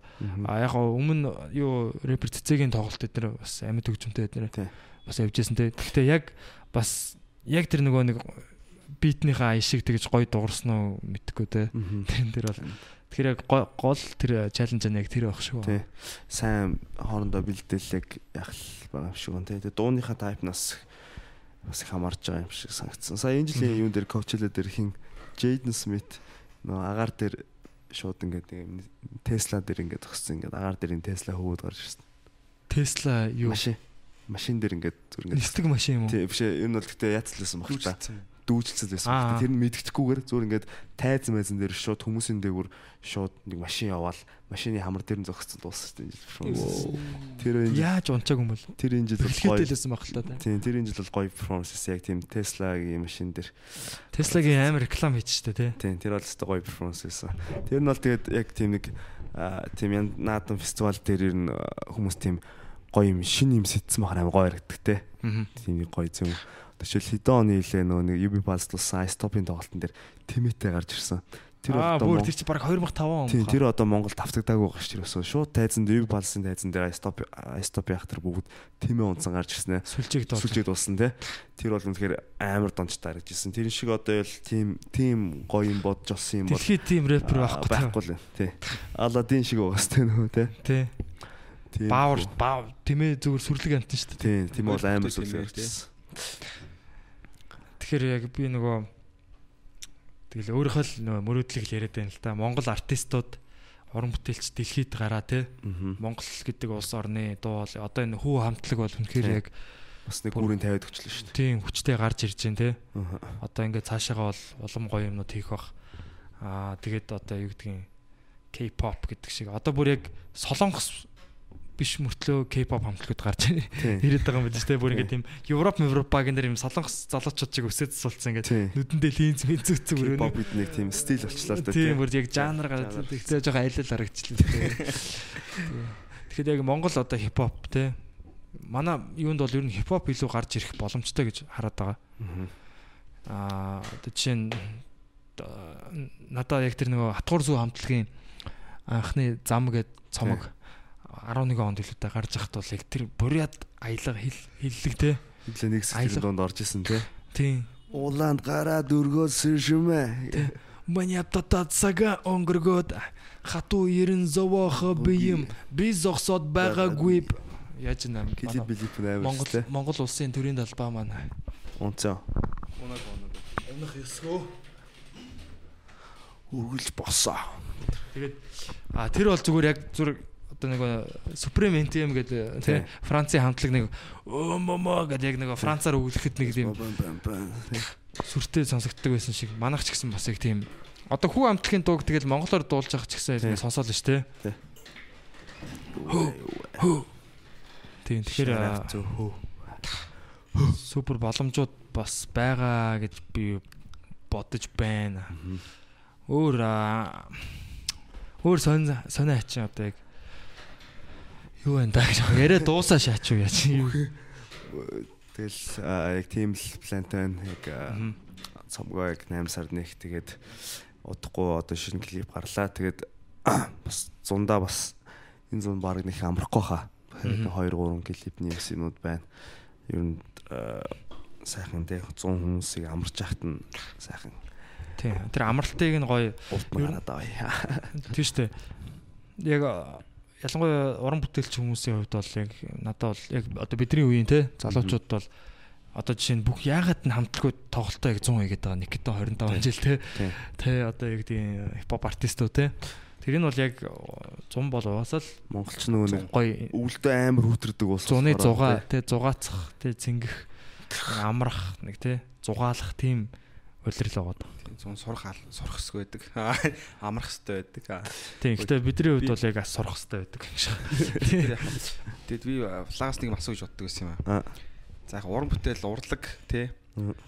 Яг эсрэгээрээ нөгөө нэг яг бус цагаар аяг яг ажил яг бизнес ямар э, яг юу вэ? Тий би сайн мэдэхгүй л байна. Хүмүүсээс мэдэхгүй л байна. Тий, яг нэг өөр юм бас нэг хийдэг гэрийнхийнхээ амд бас тусалдаг бас юм байдаг. Тэгэхээр ч яг нэг амар сонирхолтой шүү дээ. Тэгэл яг л ажилладаг. Тэгэл яг одоо ихэнх цагаа одоо яг энэ энэ бол зориулсан байна. Яг энэ дундаа цомгондоо одоо бас яг нэг хийж байгаа юмд бол ихэнх цагаа зориулсан байгаа даа. Тэгэл гэрийн ч гэсэн одоо бас энийг ойлгож байгаа. Тэгэл энийг л энийг л хийх ёстой байж тээ. Нөхцөлөө ингээ бүрдүүлчихлээ шүү дээ. Тий. Одоо л нүдх нь шүү дээ. Тий одоо Тэгээ үгнүүд аяга гоё үү дээ. Одоо би бол анх зүрх вишэ башиг сонсоол тэр үнүүдийн учрыг бол одоо хүртэл ойлгоглоо л да. Тэгтээ аяга гоё сонсогдвол мэднэ. намайг намайг би яг энэ дээр нэг юм ирчих. Наа хүмүүс бас нэг жоохон э, одоо нэг юм ай маяра авчдаг lyrical муутай рэпер гэж бодод тийм шүү. Өвг муутай. Би зүгээр Монголын ямар ч рэперийг би үгээрээ баран шүү нэрээ. Бүгдийг наалаа шүү. Нэрээ, Тий. Яаж? Үгүй зүгээр яг яг яг үнэхээр яг үгээрээ үзэхэр бол те хин lyrical вэ гэдэг үзэхэр бол I body any Mongolian rapper. Нэр юу? Тэр нөгөө напор гэдэг шүү дээ. Наатхантай чинь бас яг одоо юу гэдэг нь чаленж хийх рэперүүд бол байгаа л та тий. Тий. Тэ баалах. Тий. Гэтэ ер нь бол бас юу бол хандлага бол таалагдчихна.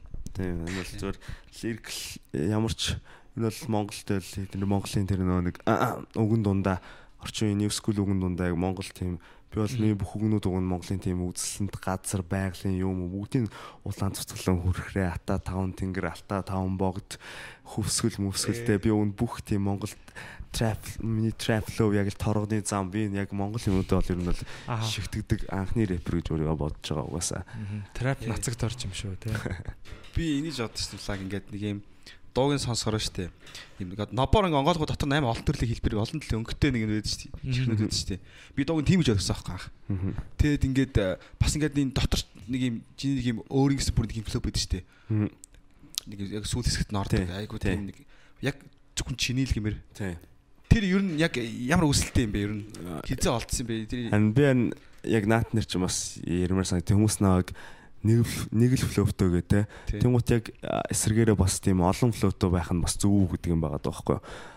Яг тэр флоуийг би өөрөө Тий. бодож олцоод нь Flow гэдэг яг бас юу вэ? Мэдгүй хүмүүс зүгээр. яг флоуг нь болохоор одоо ингээд а, чи ай сонслоо. Аян дээр үгээ бичлээ. Тэр үгээ л ерөөсөө одоо ямар яаж илэрхийлж байгаа вэ гэдэг одоо дан дан дан дан дан одоо аялгуу маяг юм шүү тий. флоу гэхэрч одоо нэг юм Урс урсгал байгаа шүү дээ нэг юм энэ урсгал тий. Тэгээ яаж урсгаж ийн баруунаас нь ингэж ингэснэ ингэж үү те одоо жишээл бүгдийн дан дан дан дан гэж ийн өсөл дан дан дан гэсэн паузна. Дан дан дан ч нөө хаана пауз авч ийн хаана нүргэлт авч ийн үгнийхээ одоо нөө орсоор нөө ударны ударны чим гэсэн одоо өргөлт цохилт цохилт өргөлт гэх юм уу? тэр мэрийг нь хаана өгж ийн? Одоо энэ бүх юмнаас л одоо болчих байгаа юм л да. Тэгээд дэлхийд дэлхийд даяар одоо ерөөсөө яг хүмүүсийн одоо нэг мишн бол хин шин флоуийг гаргах болсон байхгүй. Одоо хипхоп ч одоо хөгжөд бас олон жил болж байгаа болохоор одоо шин флоу зохиох бас рэперүүд тийм ч амар биш байгаа байхгүй дэлхийд даяар. Гэтэ надаа хин амар flow зохиоцсон гэсэн гэдэг Тийм. чинь нөө Dogman Dogman Nama Pity Songs гэдэг тийм Тийм. Wanda Mountain. Уул нь од од тий Тэгээд Wanda Mountain бол би бас баг Монголоос дэлхийд гарах хамгийн боломжтой рэпер гэж харж рэперүүдийн нэг гэж харж байгаа. Wanda Mountain, Wanda Mountain. Тэгээд Pity Songs гэдэг дуутай тэгээд Dooman юм дээр аа флоу дээр яхад би яг тийм нэг өөр яг тийм нэг флоу одоо зохиосон байхгүй. Ерөнхийдөө бол дан- дан- сүүлийн үг нь өргөлттэй. Аа тэгтээ яг рекордод яг студид бичүүлэхэд хоёр мөр яг ингээд зэрэг бичүүлж амжидггүй. Дараа чи үг нь орж аа, сүүлийн үг нь явж явах дараа чи мөрнийх нь эхний үг нь ороод ирдэг. Тэгэхээр яг яг амдаар дуулахад бол бас жоохон хэцүү байдаг. Яг сүүлийн үгээ хаяхгүй бол хэцүү. А тэгтээ сонс яг дуу сонсож байгаа хүмүүст илүү нэг юм гой дончлог сонсогд юм шиг надад санагддаг байхгүй. Тэгээд би ер нь team flow-ыг өөрөөр нь бодж олсон. Тэр flow-оор ингээд дуудаа хийсэн. Тэгмээ хүмүүс наваа нэг юм өдөртэй тэ нэг flow-тэй гэж ер нь ярьж байгаа. Гэхдээ рэперүүдийн зорилго бол ер нь яг бүх рэперүүдийн зорилго бол ер нь мөнгө зөнгө олох штэ тэ. Ер нь бол энүүгээрээ баяжих эсвэл одоо ингээд амьдрах амьдрах э, энүүгээрээ эсвэл амжилтыг олох түүхэнд үлдэхтэй ингээд ийм ийм мундаг рэперээс шүү түүхэнд үлдэхтэй бас тийм нэг рэперүүдийн зарим рэперүүдийн зорилго болохоор одоо жишээл flow master болох одоо дуу олгоно өөр флоутэй те ямар ч флоуөр бол үглээ шүү гэдэг тийм болох. А заримийнх нь болохоор зөвхөн яг өөрийнх нь флоунд дэлхийд одоо мөнгөлөгдөж үлдэх байхгүй одоо жишээл тэр флоуор нь өөр хинч дуу хийсэн оо чи тэрний флоуийг хуулсан ба штэ гэж хэлмээр одоо тийм флоут одоо жишээл миг ос байна те энэс нь юм дүүрээгаал тэр 14 оноос хойших баг бүх рэпер тийм флоут боллоо дээ. Тэгэл гихчээний одоо бүр амар гоё флоут рэпер чи мэдгэлээ. E4 юм те. Нөө Oakland E4. Тий. E4-ийн флоу бол одоо захин давтагдахгүй бүр ямар ч рэперд давтаж чадахгүй ийм флоу байна. Гихчээний одоо ингээ флоу яг ингээд нэг флоуийг ингээд бүр ингээд өөрийн юм болгоод эзэмшсэн. Сэлэн байж тээ Тийм. Би яг бичээгүй ч гэсэн нөө бичгтэйгүй хөл гэж байдагтай адилхан яг ингээл бичээгүй ч гэсэн өмчлөөгүй ч гэсэн яг энэ хэний флоу хипхоп сонсдог хүмүүс мэддэг. Тэгээ нэг ийм өөрийн signature флоутай болох нь бас рэпрүүдийн зорилго байгаа л та. Миний зорилго бол тийм байсан. Тэгээ би нэлээд олон дуунуудаа тийм флоур одоо дуулсан. Цаашдаа ч гэсэн тэр энэ флоугоор дуугаа дуулах болно. Өөрөөр аян дээр. А тэгээ энэ бол миний одоо signature флоу юм уу та. Гэтэ одоо э, саяны одоо шинээр гарч байгаа клипэн дээр болохоор би шал өөрөөр нэг хийж үтсэн байгаа. Зөв, зөв. Нишин толоо байгаа. Аа. Тэгэхээр а юу Ууртай хаа. одоо яг юуны тал дээр ярил л да яг одоо карьерийг яаж урт удаан байлгах вэ те аа юу гэдгийг одоо анх анхны Монголын одоо хипхопын бас одоо ахнараас бол те Lumino, Ice Stop те гэд хамтлагууд бол одоо актив байна. Ер нь илүү Lumino хамтлаг те. Тийм Тэгээд татар хамтлаг бол одоо байхгүй байна те Мгм. юу гэдэг чинь тэгэхээр яаж одоо ийм урт карьертэй байд юм бол аа мэдээж бас одоо уран бүтээл хийж байгаа хүн чинь бас урт удаан хугацаанд тий энийгээ бас авч явж аа, урт удаан хугацаанд хүмүүст бас ингээд дууга хөргмөрөө шүү дээ тий Тийм. За тэр тэр тал дээр юу нь юу бодож байна яг үзэл бодол тий аа за хамтлагийн хувьд бол шал өөр болчих واخ л та. Хамтлаг тэгээ нөө за хувийн тэгвэл хувьд нэг ч нэг Тийм. хувь уран бүтээлч дээр яри Тийм. тий хамтлаг гэх юм бол одоо шил зөвхөн яах одоо хоорондын нөгөө нэг одоо холбоо нь бас их сайн бат бөх байх хэрэгтэй бах те. Хамтлагын дээр ирвэл тэгээ одоо татар хамтлаг одоо байхгүй болсон ч юм уу те. Энэ юм бол тэр нөгөө нэг одоо дандаа гурван хамтаа дуу хийдэг болохоор тэрнээс л гаж магадгүй. Аа лочсонгийн хувьд бол манай бүлгийн хувьд бол ялгаатай юм. Бид гурав хамтч дуу хийн тус тусдаач дуу хийн хоёроо хоёрооч дуу хийн өөр хүмүүстэй хамтарч дуу хийн. Ийм болохоор нэг ялгаатай нь болохоор тэгээд ганц ганцаар тус тусын хүмүүс юм бол тэгэл карьераа олон жил удаан гадалж үлдэх нь хамгийн том нь тэгэл хувийн зохион байгуулалт баг л та. Яг хувийн зохион байгуулалт өөрөө шууд одоо бүх юм ал өөрөө сайн төлөв төлөвлөлөөтэй те хувийн зохион байгуулалт сайтай нэгдүгürt энэ бах. А хоёрдугаарт бол юу бах? А бас тийм хурдан одоо нэг бага амжилт гаргачаад амир бие тоогоод те бүр тийм нэг нэг юм бүр хэцүү ааштай хүмүүс болчихдээ шүү дээ те харьцахын аргагүй ааштай хүмүүс болчихдээ шүү дээ те а надтай одоо юу яриад байгаа юм гэсэн шиг тийм болчихдээ юм нэг тийм бас нэг юм нэг багахан амжилтандаа бас хит одоо яахгүй хөрөхгүй байх. Аа тэгээд а, гуравт нь болохоор би юу гэж бодож байна? Аа өөрчлөлтөнд амар тийм юу аа Уята. уяатаа хандах тийм янз бүр өөрчлөлтөнд зохицох юм зохицох Одоо би яг нийгэм хараад байгаа болохоор яг юу вэ? А одоо бидний дээдлүү ч юм уу те. Одооний хөгжим дургу те. Ер нь бол одоо зөвхөн хипхоптооч биш ер нь одооний хүмүүсний юу дуулдаг болсон ингээд. Тэнгуут яг тэр үеийнх нь өөртөө дуу хийж яхад тэдний дээдлүү энэ бас дургу байсан. Тий. Энэ одоо юу дуулдаг болсон ингээд. Тийм Энэ ингээд энэ юм хийц энэ юм нэг юм навшин юм хийжээс дуусахгүй байхгүй ингээд доотлох үеийнхээ юм шүүмжилдэг. Энэ одоо Мгм. манад шал өөрөөс миний үед гэдэг. А тэнгуут хэдүүлээ одоо яг энэ 21-р зуунд амьдарч байгаа интернетийн 90 зуунд амьдарч байгаа нэг юм open minded те юмыг авахын аваад хайхын хай сурсан зангаар ханддаг ийм манай үеэс ахуулаад одоо доотлохын үеийг одоо ерөөсөө ямар ч тийм хейт байх хэрэггүй. Оо энэ те өөрчлөгдсөн биз те энэ бас ингээд гоё талаас нь харж те энэ өстой гоё юм орж байна. Одоо нэг 20 жилийн дараа нэг бас нэг рэпер одоо нэг хитэн дүүнээр гарч магадгүй шүү дээ те. Тэгээ тэр үе тэр үеийн рэп одоо ямар ч болох юм бүр одоо баг хоёр хүүхдтэй ч болох юм бол те дуун те. бид Магадгүй шүү дээ, мэдгүй. Гэтэ ойлгохгүй тэр байгаа үедээ ерөөсөө хейтлэх хэрэггүй байхгүй зүгээр л Ойлгохгүй юм уу бити үзээд. Тэгээ ойл үзий ядахгүйгээр зүгээр өө одоо юм болсон байна. Тэрнээс нь гоё сайн нь. Энд энэ бол амар гоё up хийж болохоор дуу байна ч гэдэм юм те. Тий. Тийм одоо сайн талыг хараад энэ цаг хугацааны өөрчлөлтүүдэд ер нь уян хатаа хандах хэрэгтэй л гэж бодож байна. Карьер урт хугацаан үргэлжлэх ийм юм бол би саяны гурван зүйл дээр л дөнгө сая бодлоо л доо. дархлаатай юм чинь бүр тий. Тий. Надаа сая тэрийг ярьж байхад бол Juicy J бодогдлоо. Тийм. 36 Mafia гэдэг одоо домог болсон хамтлаг л та. Тий. Одоо энэ яг энэ э, бид сайн нэвтрүүлгийнхэнд ярьсан.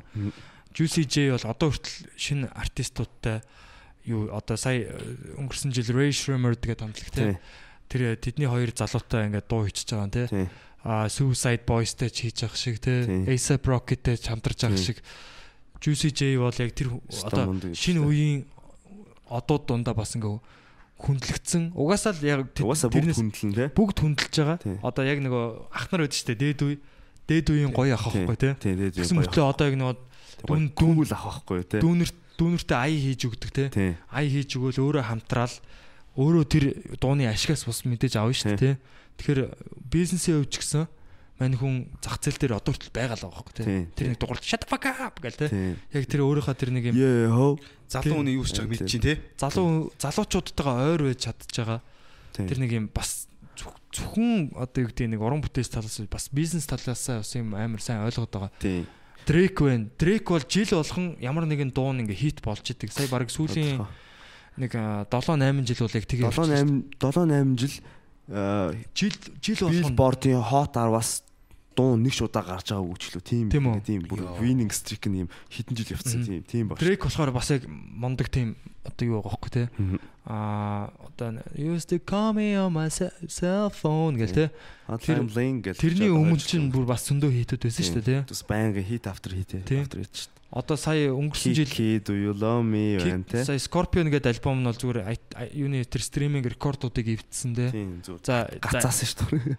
бүр Application гацтлан. гацсан юм уу? Spotify, Spotify. Гүү гацааг үлдээ зүгээр баг. Гэтэ бол баг топ топ хитд орсон бах те. Одоо тэгэхээр яг яг тэр нэг юм байж байгаа л гинт гинт гарч ирдэг юм шүү. Тийм. Тэгээ Дрейк бол бас үнэхээр яг юм сурмаар артист байгаа байхгүй. Дрейк за дуу хийхгүй байсан ч гэсэн сая дэлхийн анхаарлын төвцөг болсон NBA-ийн финал финалийн тоглолтууд дээр Дрейк тэр яг талбай хажууд юу хийж байгаа юм те. Тийм. Дрейк бэж л байгаа те. За орилол тэнцээ уурлаа те. Кари Марило үг хаяал те. Тий. Тэгээд ингээд яг зүгээр ямар нэгэн байдлаар Дрейк тэнд ингээд харагдал байгаа. Яг нь өөрөө Канадын рэпер тэгээ нөгөө Канадын Өөрийнхөө хот Торонто хотын багийг дэмжиж байгаа. Торонто болохоор яг анх удаа нөгөө финалд гарсан аахгүй. Тэгээ бас багийнхаа нөгөө юунд аа бас багийнхаа бас нэг хов эзэмшигч юм шиг л шүү дээ. а яг хувь эзэмшиж чинь сайн мэдгүй. Ямар ч сан Нэг багийн үүрэгтэй байд юм шиг. багийн дарган сая нэг өөрт нь нэг тусгай тийм дотроо жерситэй пижак хэдэн 100 сая долларын билээ пижак трикт биелгэлсэн. Тэгэл ер нь бол одоо жишээл а, Монголоос одоо нэг а, баг одоо энэ бэд ээж жал яасан бол тэгэл Монголын топод очил дэмжихтэй бас адилхан тий. Тэгээ цаашаас нөгөө юу нэг фаны одоо нэг fact fan fun fact хэлэхэд Drake нөгөө curse гэдэг Drake-ийг хараал гэж спорт байдаг ус аахгүй. Drake нэг баг дэмжингууд тэр дандаа хожигддог. Хожиж явж байгаа л Drake дэмжийлэхлэн гут ингээл маргааш Дрейктэй уулзсан гутлаа. Drake-тэй зураг авахулган гутал тэрнээс хойш тэр а, одоо спортын тэр тамирчны ингээд гимтэл зүр карьер сүрдэг тийм хараалт Drake curse гэж ярьдаг. Тэгээ тэрийг сая яг арилгаж чадлаа. Зүгээр яг ингээд тэмцсэн баг. Хараалыг таслаа. тэр хараалынхаа юг таслаа. Одоо энэс хойш Drake Slack гэж явах болно. Тэгээд Drake-ийн дэмцсэн баг Тий. орчдөг те. Drake бол гэхдээ одоо энэ цаг үеийн бол номер шат номерын шашин зүгээр топ артистуудын нэг нэг. топ 3-ын нэг бол Түрүүний нөө Juicy J гэж ярьсан шүү дээ те. Тэрэн дээр яг одоо нөө мэйчин 3 ярьсан энэ дэр одоо хувийн зохион байгуулалт гэдэг нь одоо Juicy J одоо хитэн өмлөө 50 гарц явж байгаа шүү дээ. 50 за бараг 50 урж 50 байгаа. гарц 40 50 Тэгвэл одоо яагаагүй байхгүй. Одоо Монгол ах нар шиг гүзээ суугаагүй байхгүй те. Жишээлбэл гүзээ суугаагүй бүр тийм нэг бүр нэг F болчоогүй те. Тэр нь Одоо яг тэр тухайн үед өөртөө хамт нэг цаг үед бас байсан найз. мандажсэн найзууд нь одоо юу гэдэг чинь зарим нь бас орцсон ч юм уу те. Эсвэл одоо Тэгээд энэ нь болохоор энэ хувийн зохион байгуулалт гэдэг нэг яг те энийг нь яг хэлээд а тэр нэг ам ам нэг юм хөөрчтгүү үдэн ч яг одоо тэр нөө нэг юу одоо бацаанууд эсэ прокийн трик ч одоо тэгэл ээ чи стонер гэл ингээл харьцахгүй гэж болно шүү дээ. Би бол уулаал ч юм уу. манай үе бол өөрөөсөн ч юм уу те хейтлээ тийм байхгүй. Тэгээд одоо ингээд яг цаг үетэйгээ хүлэн хэлээд ингээд явж ингэж бол. Хамтрый те. Яаж хамтарч болох хамтран. Нөгөөдөл нь бол аль хэдийн хүндэлж байгаа те. Тэгээ илүү бас нөгөө нэг одоо аа юу гэдгийг одоо iStop дижитал хамтлаг хамтлагынхаас ингээл хамтлагууд айдаг байсан шүү дээ. Одоо айдаг те ингээл пүүз мүүзэн дээр ирэмддэг ч юм уу те. Одоо тайсны ард янз бүр болдог молдог те. Тэгэхээр яг тэр хүм юу болохоор ингээд яг залуу үеэсээ өөрсдөө таслаа хийчих жоохгүй те. Мгм. Ялчгүй те. Тий. Тэгэхээр яг одоо юу гэдгийг ямар уран бүтээлчд бол яг тэр юутай хамтарч явах хэрэгтэй. Мгм. Яг тэр юу гэдгийг бас тэр юу араа бодох хэрэгтэй л те. Тий. Тэг- Тийм. Тэгэхээр тийм алдаануудыг бас гаргаж болохгүй юм шиг санагдсан. Аа тэгээд за хипхоп бол угаасаа маш том салбар, том бизнес те. Тэгээд энэ бизнест хэн хамгийн супер хамгийн топ байна гэхээр Jay-Z, Diddy, Dr. Dre гурав байж байгаа байхгүй юу? За энэ гурвын талаар ярилцъя те. Тэгээд ингээд сонин шүү дээ одоо жишээл одоо нодлон жил ч юм уу те яг нодлон жил за 18 он эсвэл одоо 19 оны судал 18 оны сая судалгаа гарсан байхгүй хамгийн их 18 онд хамгийн их мөнгө олсон рэпрүү тэгээд түнхс миний мэдхээр бол 18 он жонго Drake, Travis Scott хоёр олж байгаа байхгүй Travis Scott Astro орлогоор- гарсан те Тий. тэгэл жилчингээ бүр ингээ харахад идэр алаал одоо Jay-Z Messi нэг дуу гарахгүй DD Midi одоо ерөөс дуу гаргаагүй мангар удаж штэ. Жингуутлаа энэ жил хамгийн их орлого олсон топ 10 рэперийн гутал нэг Jay-Z хоёр DD ч юм уу гурав дахь орт тэр яг энэ бүр ингээ хипхоп уран бүтээл сүүлийн хэдэн жил байнга юм байна. Одоо одоо JC бол тэр бумтан болж байгаа байхгүй? Долларын тэр бумтан бол болцсон уу? Болсон шүү дээ. Official яг тэр бумтан. Хипхоп те. За JC-тэй баяр үргэе. JC ахтаа бас Монголоос минт дэвшүүлээ те. Тэгээд цоор чин Jay-Z биллионер болсон. А тэр бумтан тэгснэ Jay-Z Beyoncé хоёр чин урлагийн аль аль нь биллион доллартай анхны хосууд болж байгаа гэсэн. Beyoncé арай биллион доллартай болоог байл. Beyoncé боллоо гэт юм биш үү? Jay-Z болсон. За. Одоо манай сонсогч нар бас ингээд хамаагүй ямар ч нотлохоогүй юм ярьлаа гэд бас. Гэхдээ шинэ бол тодорхой. Beyoncé чи Beyoncé болчихлоо. Тийм л дээ. Гэхдээ яг яг одоогийн байдлаар Beyoncé-гийн Хм, окей. За, network нь за, нас 37.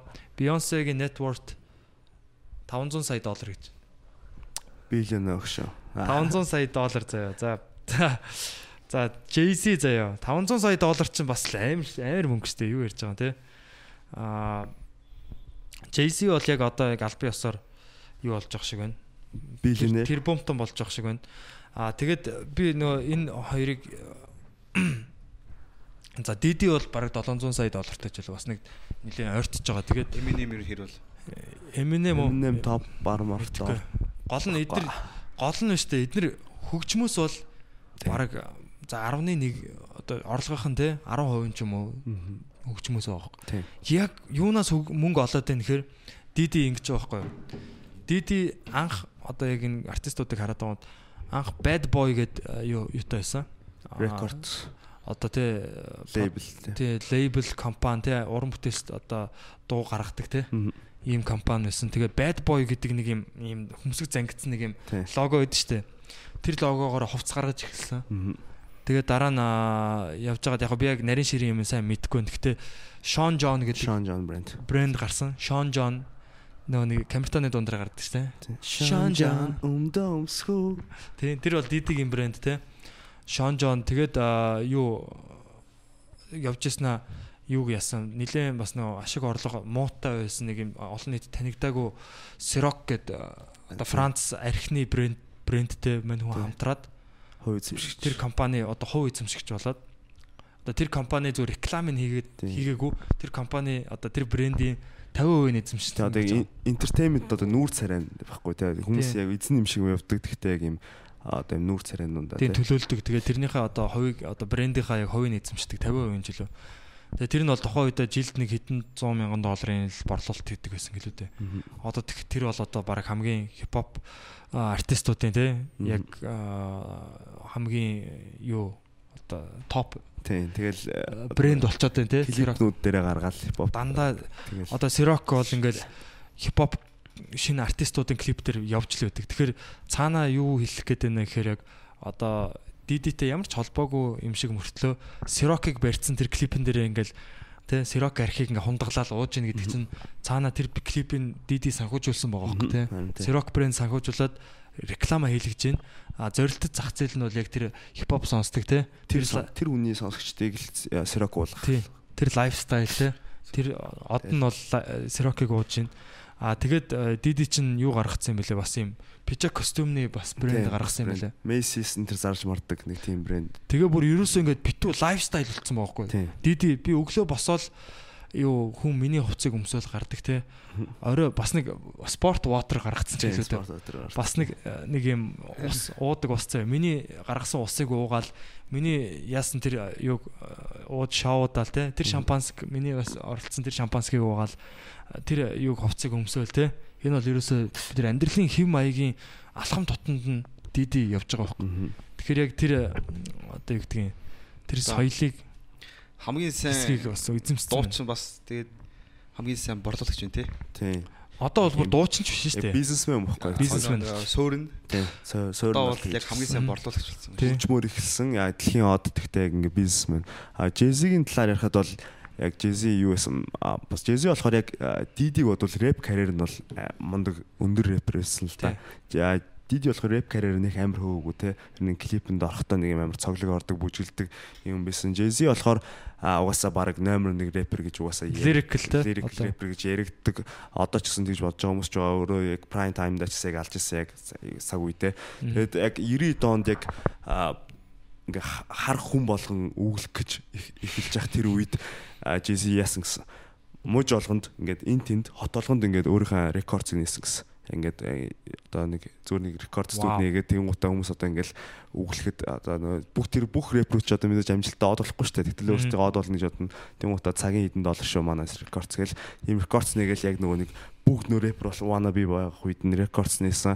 А тэгээд 50 50 гэдэг Америкт аяр сүлжээ ресторантай рестораны эзэн Jay-Z 50 50 50 хаш Тэр алд амар хаттай 50 шүү гэх дээ. тийм эзэн а тэгснэ Jay-Z чи одоо өөрөө юутай бас хувийн компани зөндөө тэгснэ уух юм дээр Xerox шиг уух юм дээр ярих юм бол Ace of Spades-тэй гэрээтэй тэгснэ Dasi. Тийм, Dius. Dasi. Dasi, Dasi гэж уншдаг Даси. үү? Би Dius гэж уншдаг. Dasi.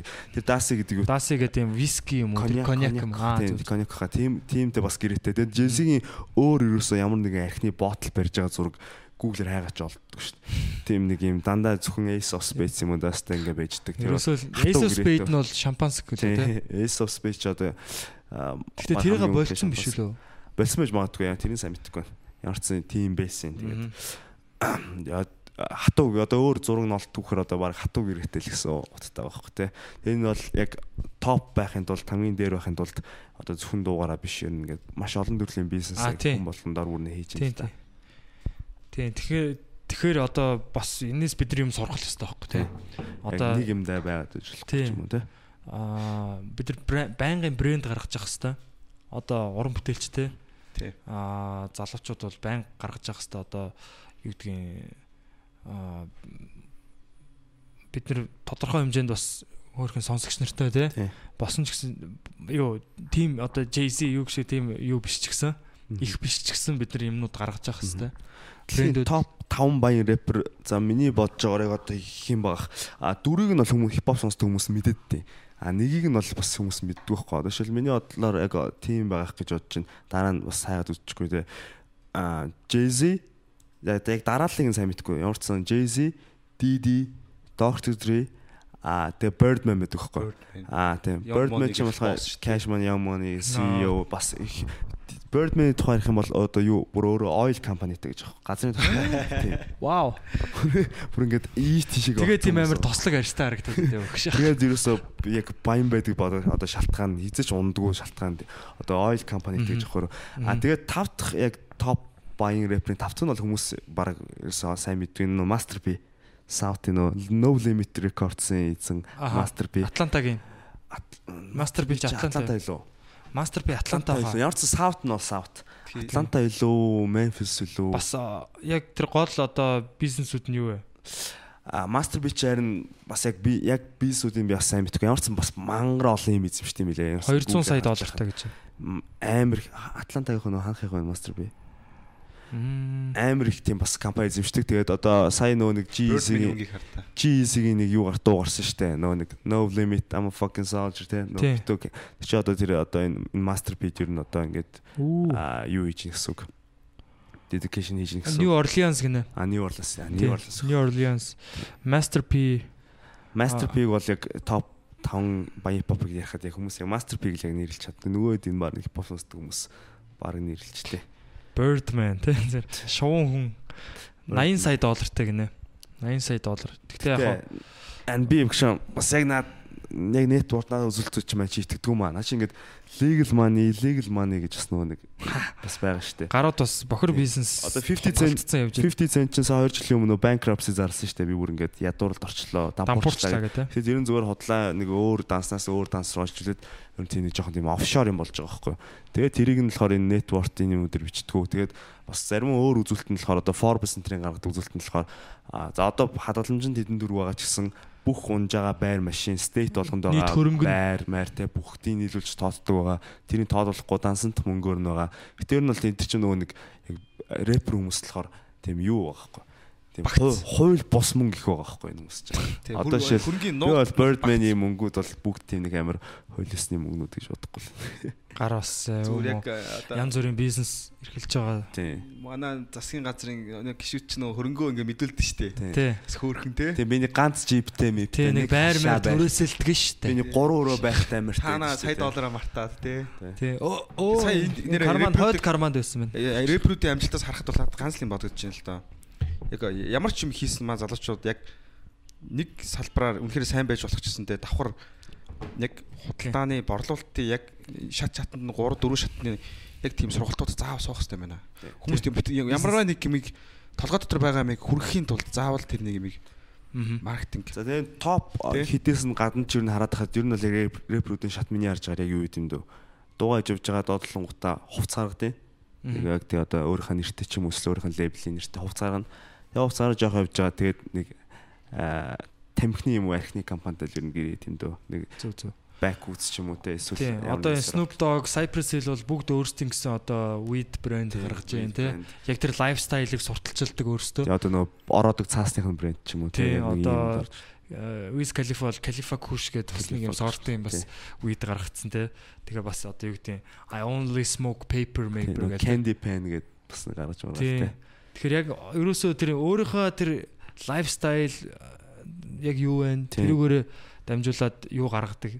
А брэнд ямар нэгэн брэндтэй нэр нь те. зогчин те. Одоо доктор Dre бол угаасаа хамгийн алдартай Beats by Dre гэж чихвч гаргасан те. Яг л номер 1 продюсер хүн болохоор тэр хүний одоо дууралт муулт бүх юм сайн мэдж байгаа энэ хүний чивч бол Энэ бол хамгийн чанартай байх хэвээр. нэр хүндийн бүр ингэ Тийм. Тий, ашиглаж байгаа байхгүй те. Яг одоо beats бол одоо шил тэр зарим нь одоо одоо аудио техника энтрийн чивчээс ч юм уу бас муул та.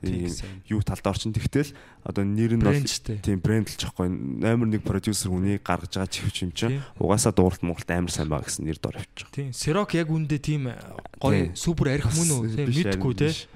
Тэгэхэл Тэ- Сирок уугаа явж хаар одоо нөгөө нэг Тийм. үдчихсэн бүх хипхоп клипнийхаа одоо те нэг хэсэг юм шиг өөрөө санагдаад нэг юм. Хүний нөгөө яадаг юу лээ би хаанаас уншлаа. А, Jay-Z-гийн тэр Ace of Spades үлээ дээ. Dusty үлээ. А Ace of Spades нь хаа. Юунаас амар үнэтэй нөгөө нэг үр тариа тэр эсгэж гаргадгүй. Мгм. Энэ хямдхан тийм юунаас гаргадаг ч жоохгүй. Франц. Одоо шампанскиг одоо яг юунаас гаргадаг юм бэ? Яг юунаас усан үзэмнээс Мгм. хямдхан сортын усан үзэмнээс гаргадаг гэж байгаа байхгүй. А яг үндэ тэр хамгийн дээд зэрэглэлийн материалаар бол хийгээгүй те. Гэтэ яг тэр шампансагны тэр шилэн дотор хийгээд яг тэр гилийн тамга те. Тамганы яг юм лого ингээд тавиад яагаад тэгээ JC байрангууд тэр үнэтэй болж байгаа.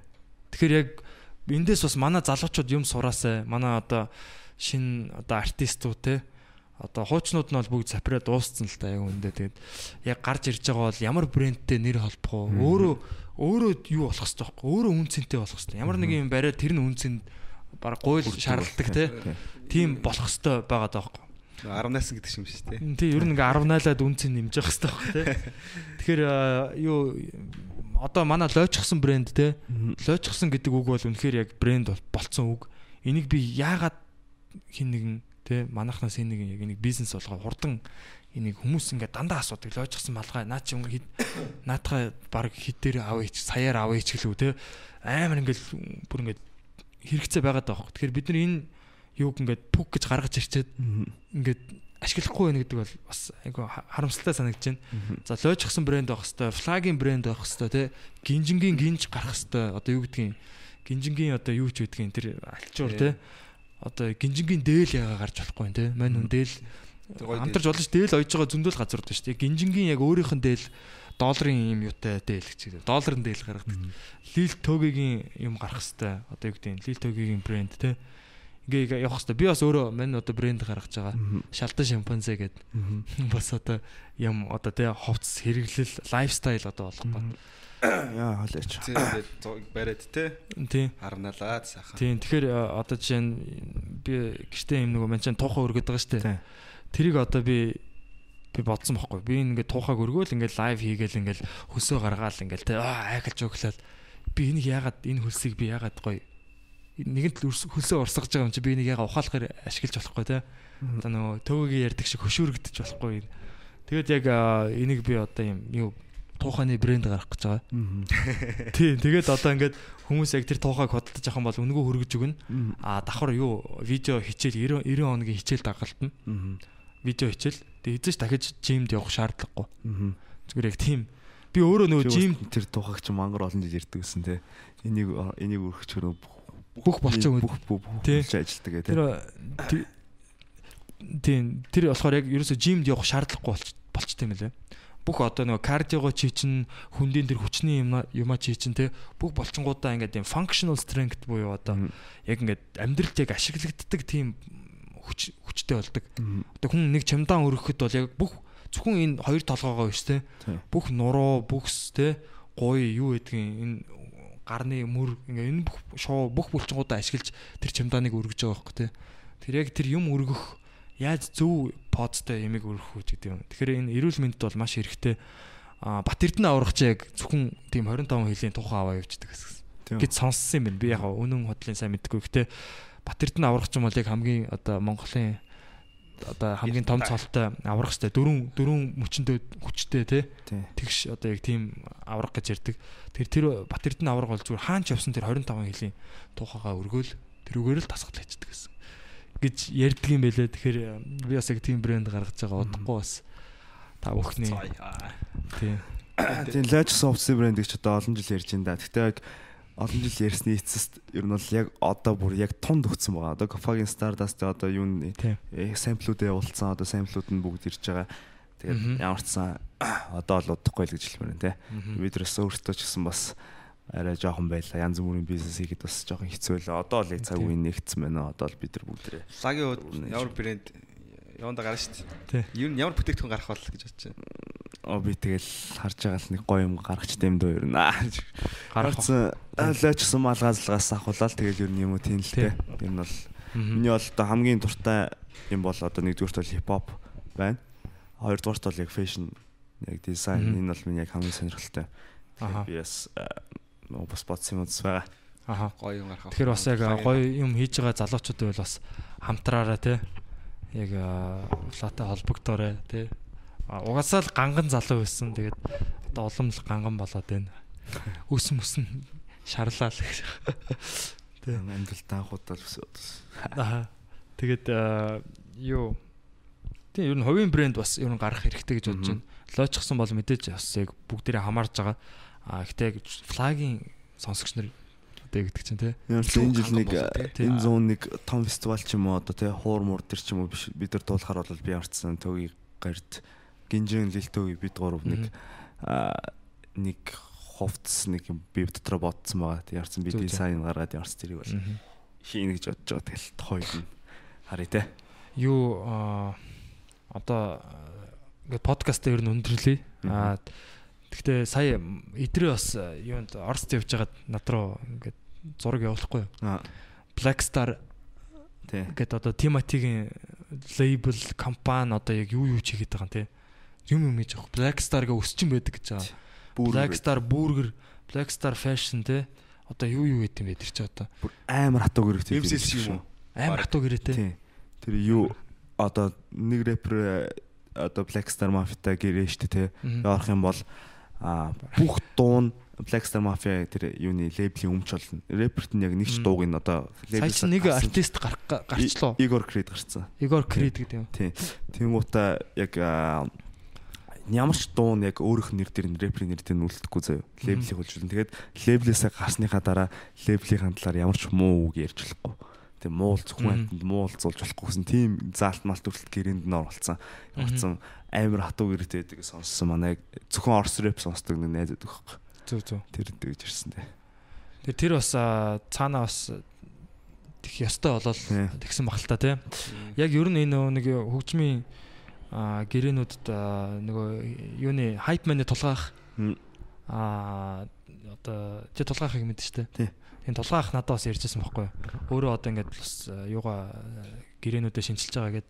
Тэгэд 360 deal 360 deal гэдэг байдаг гэсэн. Аа за. Одоо энэ production label компаниуд гаргаж хичнээн яг уу артист те би одоо ингээд авьяастай те ийм одоо мундаг үг бичдэг мичдэг гэдэг байсан ч гэсэн яг тэрийг нөгөө нэг юм юу болго уран бүтээл болгож гаргахад тэр production маш их одоо хөрөнгө оруулалт хийдэг байгаа байхгүй. Тэр студийг ажилуулах, тэр ажилуулах тэр хүн хүчийг бэлдэх те, цалинжуулах, тог цахилгаан, тэр тоног төхөөрөмж те. Тэгээ тэр маркетинг, брендинг, дизайн гэл бүр асар олон юм орж иж тэр артист одоо гарч ирж байгаа байхгүй. Тэгэхээр одоо энэ солонгосын хамтлагууд ч гэсэн те. Тий. Тэр бол Солонгос одоо entertainment-ийн хамгийн том одоо жишээ шүү дээ. Тийм цаанаас нь өмсөх бүх юмын лейбл нь шийдэж байгаа. Одоо юу гэдгийг те.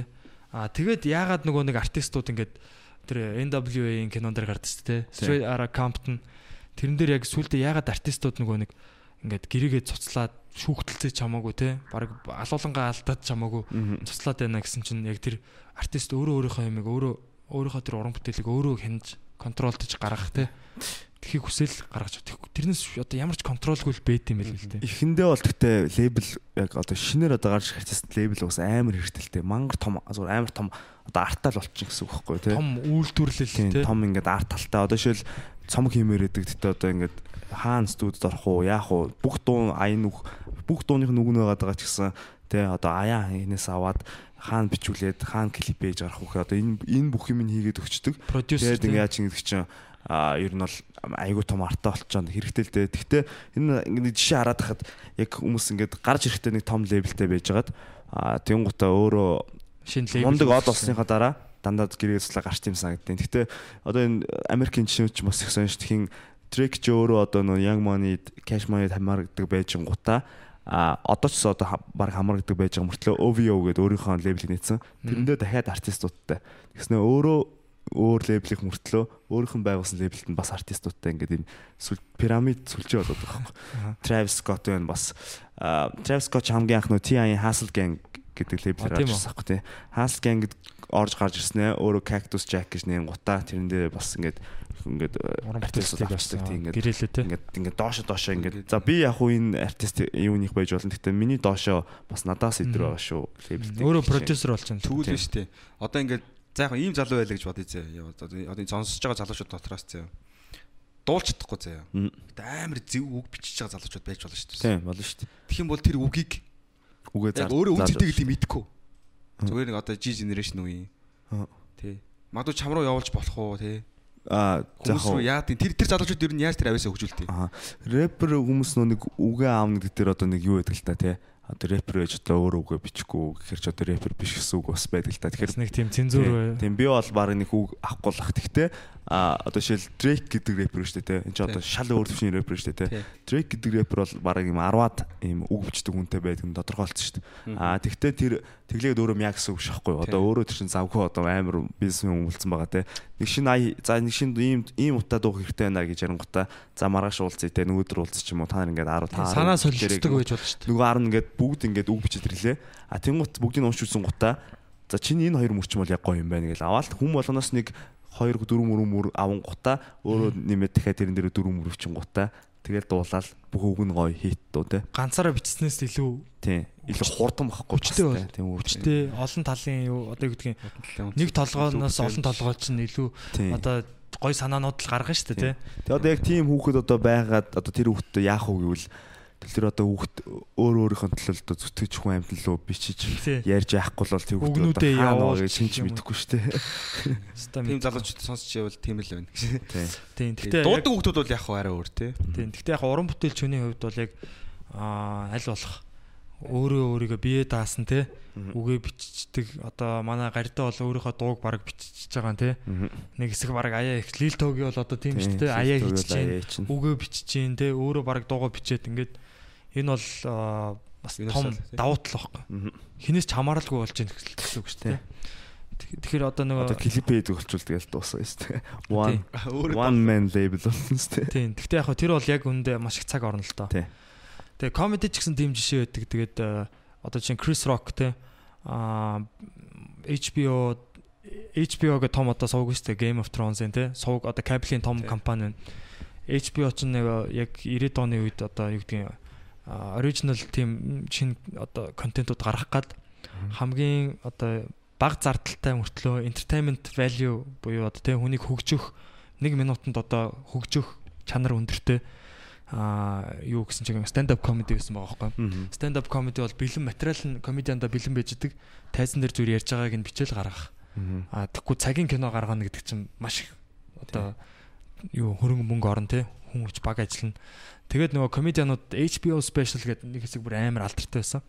Тэгээд тэр HBO special дээр Крис Рок ингэжсэн гэж аахгүй. Тухайн үед Louis CK Nick DiPaolo өрхийн хинчүүлээ одоо ингээд а маш сайн комедианууд гэхдээ сайн танигдчих чадаагүй. А Крис Рок бол аль хэдийн од болцсон. А тэгэхэд HBO Крис Рок тандаа те чамд одоо ингээд 100 сая доллар өгье те 6 сарын дараа ингээд спешиалик чинь бичиж шүү. Ингээ авъя шүү бид нар те ингээд ийм гэрээ хийгээд Тэнгүүд Крис Рок яасан гэхээр 10 10 мянган доллар найзуудтай өгөөд за одоо ингээд намайг ингээд 6 сарын турш ингээд дөрүүлээ нэг хамтлаг шиг ингээд Ажил Ерөөсө комеди клубүүдээр явъя. Та нар ч гэсэн гардгаараа гар. А гэхдээ намайг яг тайзан дээр гарч байхад ингээд надаа ингээд комментууд ингээд тэмдэглэгээнүүд ингээд бичээд миний юун дээр ингээд ажиллаад өгөөч. Тэгэл яг тайзнаас Крис Рок бууж ирлээ. Дөрүүлээ суугаал ярьлаа. Луис Г нэг юм хэлэн те чиний эн чинь ингээд хэлчихвэл яасан. Нэг Таполо арай өөр стайлтай, арай өөр өнцгөөс юм хэлнэ. Тэгээд 6 сарын дараа Крис Рокийн спешиал гэхэд амар юм болчих жоох. Йоо. Универсал юм бол. Тэгэл Крис Рок ч ашигтай нөгөө найзууд нь ч гэсэн мөнгө олохгүй байсан 10 мянган доллар 6-аас тэр ашигтай байхгүй тий. Яг нөгөө нэг чадж байгаа юм дарга байхгүй гэдэг үг яг энэ дээр л хэрэг. Тий. Тэгэхээр тэр бол Крис Рок одоо муу комедиан гэсэн үг биш байхгүй. Тийм биш байхгүй. Крис Рок зүгээр өөрийнхөө ямиг илүү сайжруулаа, илүү чанартай бүтээгдэхүүн гаргаж байгаа гэдгээр илүү ухаалаг л байгаа. Тийм ухаалаг тэгээ цаг цаг хэмсэн ч гэсэн үг тий. Тий. Амар хурдан хугацаанд амар сайжруулалт дэвшчихсэн юм тий. Тийм. Сая бас яг уу энийг одоо хэлэх нь зөв юм уу буруу юм уу. Гэхдээ манай эдрэгийн спешиал дээр бол бид нар бол комеди клубээр яг уу ихэнх юугаа бол эдрээ араама бүгдийг нь гаргасан. 1500-ны толтон дээр. Тий. Тэгэхээр 4 сарын хугацаанд цаг 30 минутын контент гаргана гэдэг чинь бас хэцүү байна. Тэр тэрэн дээр бол яг comedy club-ийн манай одоо комедианууд те яг юм туршилтын шоунууд хийгээд эдрийн санаачлагаар те эдрээ шууд гисэн байхгүй. За би ингээд дараагийн 7 хоногийг Монгол эстеттэй ингээд те юугаа хийх гэж байна те одоо пробо хийх гэж байна. Энд дээр яг найзуудаа дуудаад зүгээр юм үнгүй шоу хий. Энэ дээр яг бид нар юугаа бичээ. Тэгэл бид нар бие биендээ туслаад материалууд дээр нь жоохон жоохон санаа нэмэл эдрийг ашиглахын заавалчгүй ашиглах хэрэгтэй гэсэн үг шүү. Яг тэр бол яг мань хүнд маш их хэрэгтэй байсан. Нэг сингчүүд яасан гэсэн зөвлөгөө энэ төр тий. Тий. Тэр бол ухаалаг байгаа. Яг дундаасаа яг бид нар нэгнийгээ бас ингэ дэмжил гаргах хэрэгтэй ш. Нэг нэг одоо стар байгаа тий. Манай хүн одоо миний хойно харж байна намайг. Тий. За за тэгээд юу а жахаа жахагийн Trap Star альбом те нэр нь өөрчлөгдөг шүү дээ. Өөрчлөгдөг. Trap Star альбом 8 сарын үед яг гарах юм байна. Тий. А манайх бол TV6 биш. Тийм болохоор а манай гүшин бас яг юу амлалтандаа уусаа хөрнө гэдэгт итгэлтэй байна. За энэ подкаст гарсны дараа удалгүй ч юм уу гарцсан гарах үеэр илтлит гэдэг дууны клип бол цацагдах юм байна. Та бүхэн бас таалан сойрхно. Тэгээд аа настаа амжилт хүсье. За манай нэвтрүүлгээр орсонд баярлалаа. за чамсаа. Тэгээд бидний яриа ямар нэгэн байдлаар одоо таалагдаагүй ч юм уу те. Тийм бол манай подкастын нэрийг дахиад нэг уншичаарай гэж хэлмээр байна. Тий. Тий сонс тий. Бити Sons podcast. Тий. Тэгээ манай Битгий сонс подкастыг анханаас нь сонссоор ирсэн бүх битгий сонсогчдод баярлалаа. Сэтгэлдлүүдэд доор бичээрэй. Бид нар хэлсэн амлалтандаа одоо хүрнэ. Яг хамгийн гоё сэтгэл битсэн хүмүүстэй а юу UB comedy-гийн тоглолтын тасалбараа өгнө гэсэн хэвээрээ байгаа. UB comedy клубын тоглолтууд 7 хоног болгон 2 дахь, 4 дахь, 5 дахь хагасны орой одоо бол 9 цагаас зуны 2-т шилжсэн байгаа 9 цагаас тоглолтууд явагдаж байгаа. Энэ 7 хоног эдрийн Fresh Night одоо баг билетэн зарагдаад байна. А 7 сарын 11, 12, 13 наадмын 3 орой бол бид нэр яг Silk Road International Comedy Festival гэдэг олон улсын одоо ийм анхны comedy festival бид нар хийх гэж байгаа одоо маш их баяртай байна. Тэгээд та бүхэн яг энэ гадаадын комедиануудыг те үзмээр байвал UB Comedy Club-ийн тасалбарыг аваад Silk Road-ийн тоглолтыг үзээрэй. Монгол комединер нь монголоор ярих юм англиар ярих юм. Монголоор ярина 7 сарын 13-ны орой Шангрилагийн гадаа гадаа талбай дээр бид нар Big Mongolian Big Show гэж хийж байгаа. Big Show хийж байгаа. А тэрэн дээр бол одоо идрээ амра, содоо, а миний би те дээрэс нь бэги яригдж байгаа. А ингээд ийм комедианууд гарч ин comedy lab lab бас одоо манай амра төлөөлж оролцож байна. Тэгэхээр яг Монголын big show болно шүү. 7 сарын 13-ны наадмын орой бүгдээрээ сайхан а Шангирлагийн гадаа наадцгаая. а тасалбарууд бол ингээд зарагдаад эхэлсэн байгаа. Тасалбар эхлэхгүй бүр ширээнүүл зарагдж байгаа. Бид нар ширээний багц гаргасан байгаа. Аа тэгээ та бүхэн UB Comedy Club-ийн тоглолтыг ирж үзээрэй. Аа манай Fla те Instagram дээр онгоц гэдээ байгаа. Дагаараа ангараг доогор зураас Rams а тэ дагаараа өнөөдөр бадрал ирж амжсангөө тэгээд бадралтаа мен төргий. Окей залуусаа. Тэгээд битгий сонс. Битгий сонс подкаст байла. Лечсон.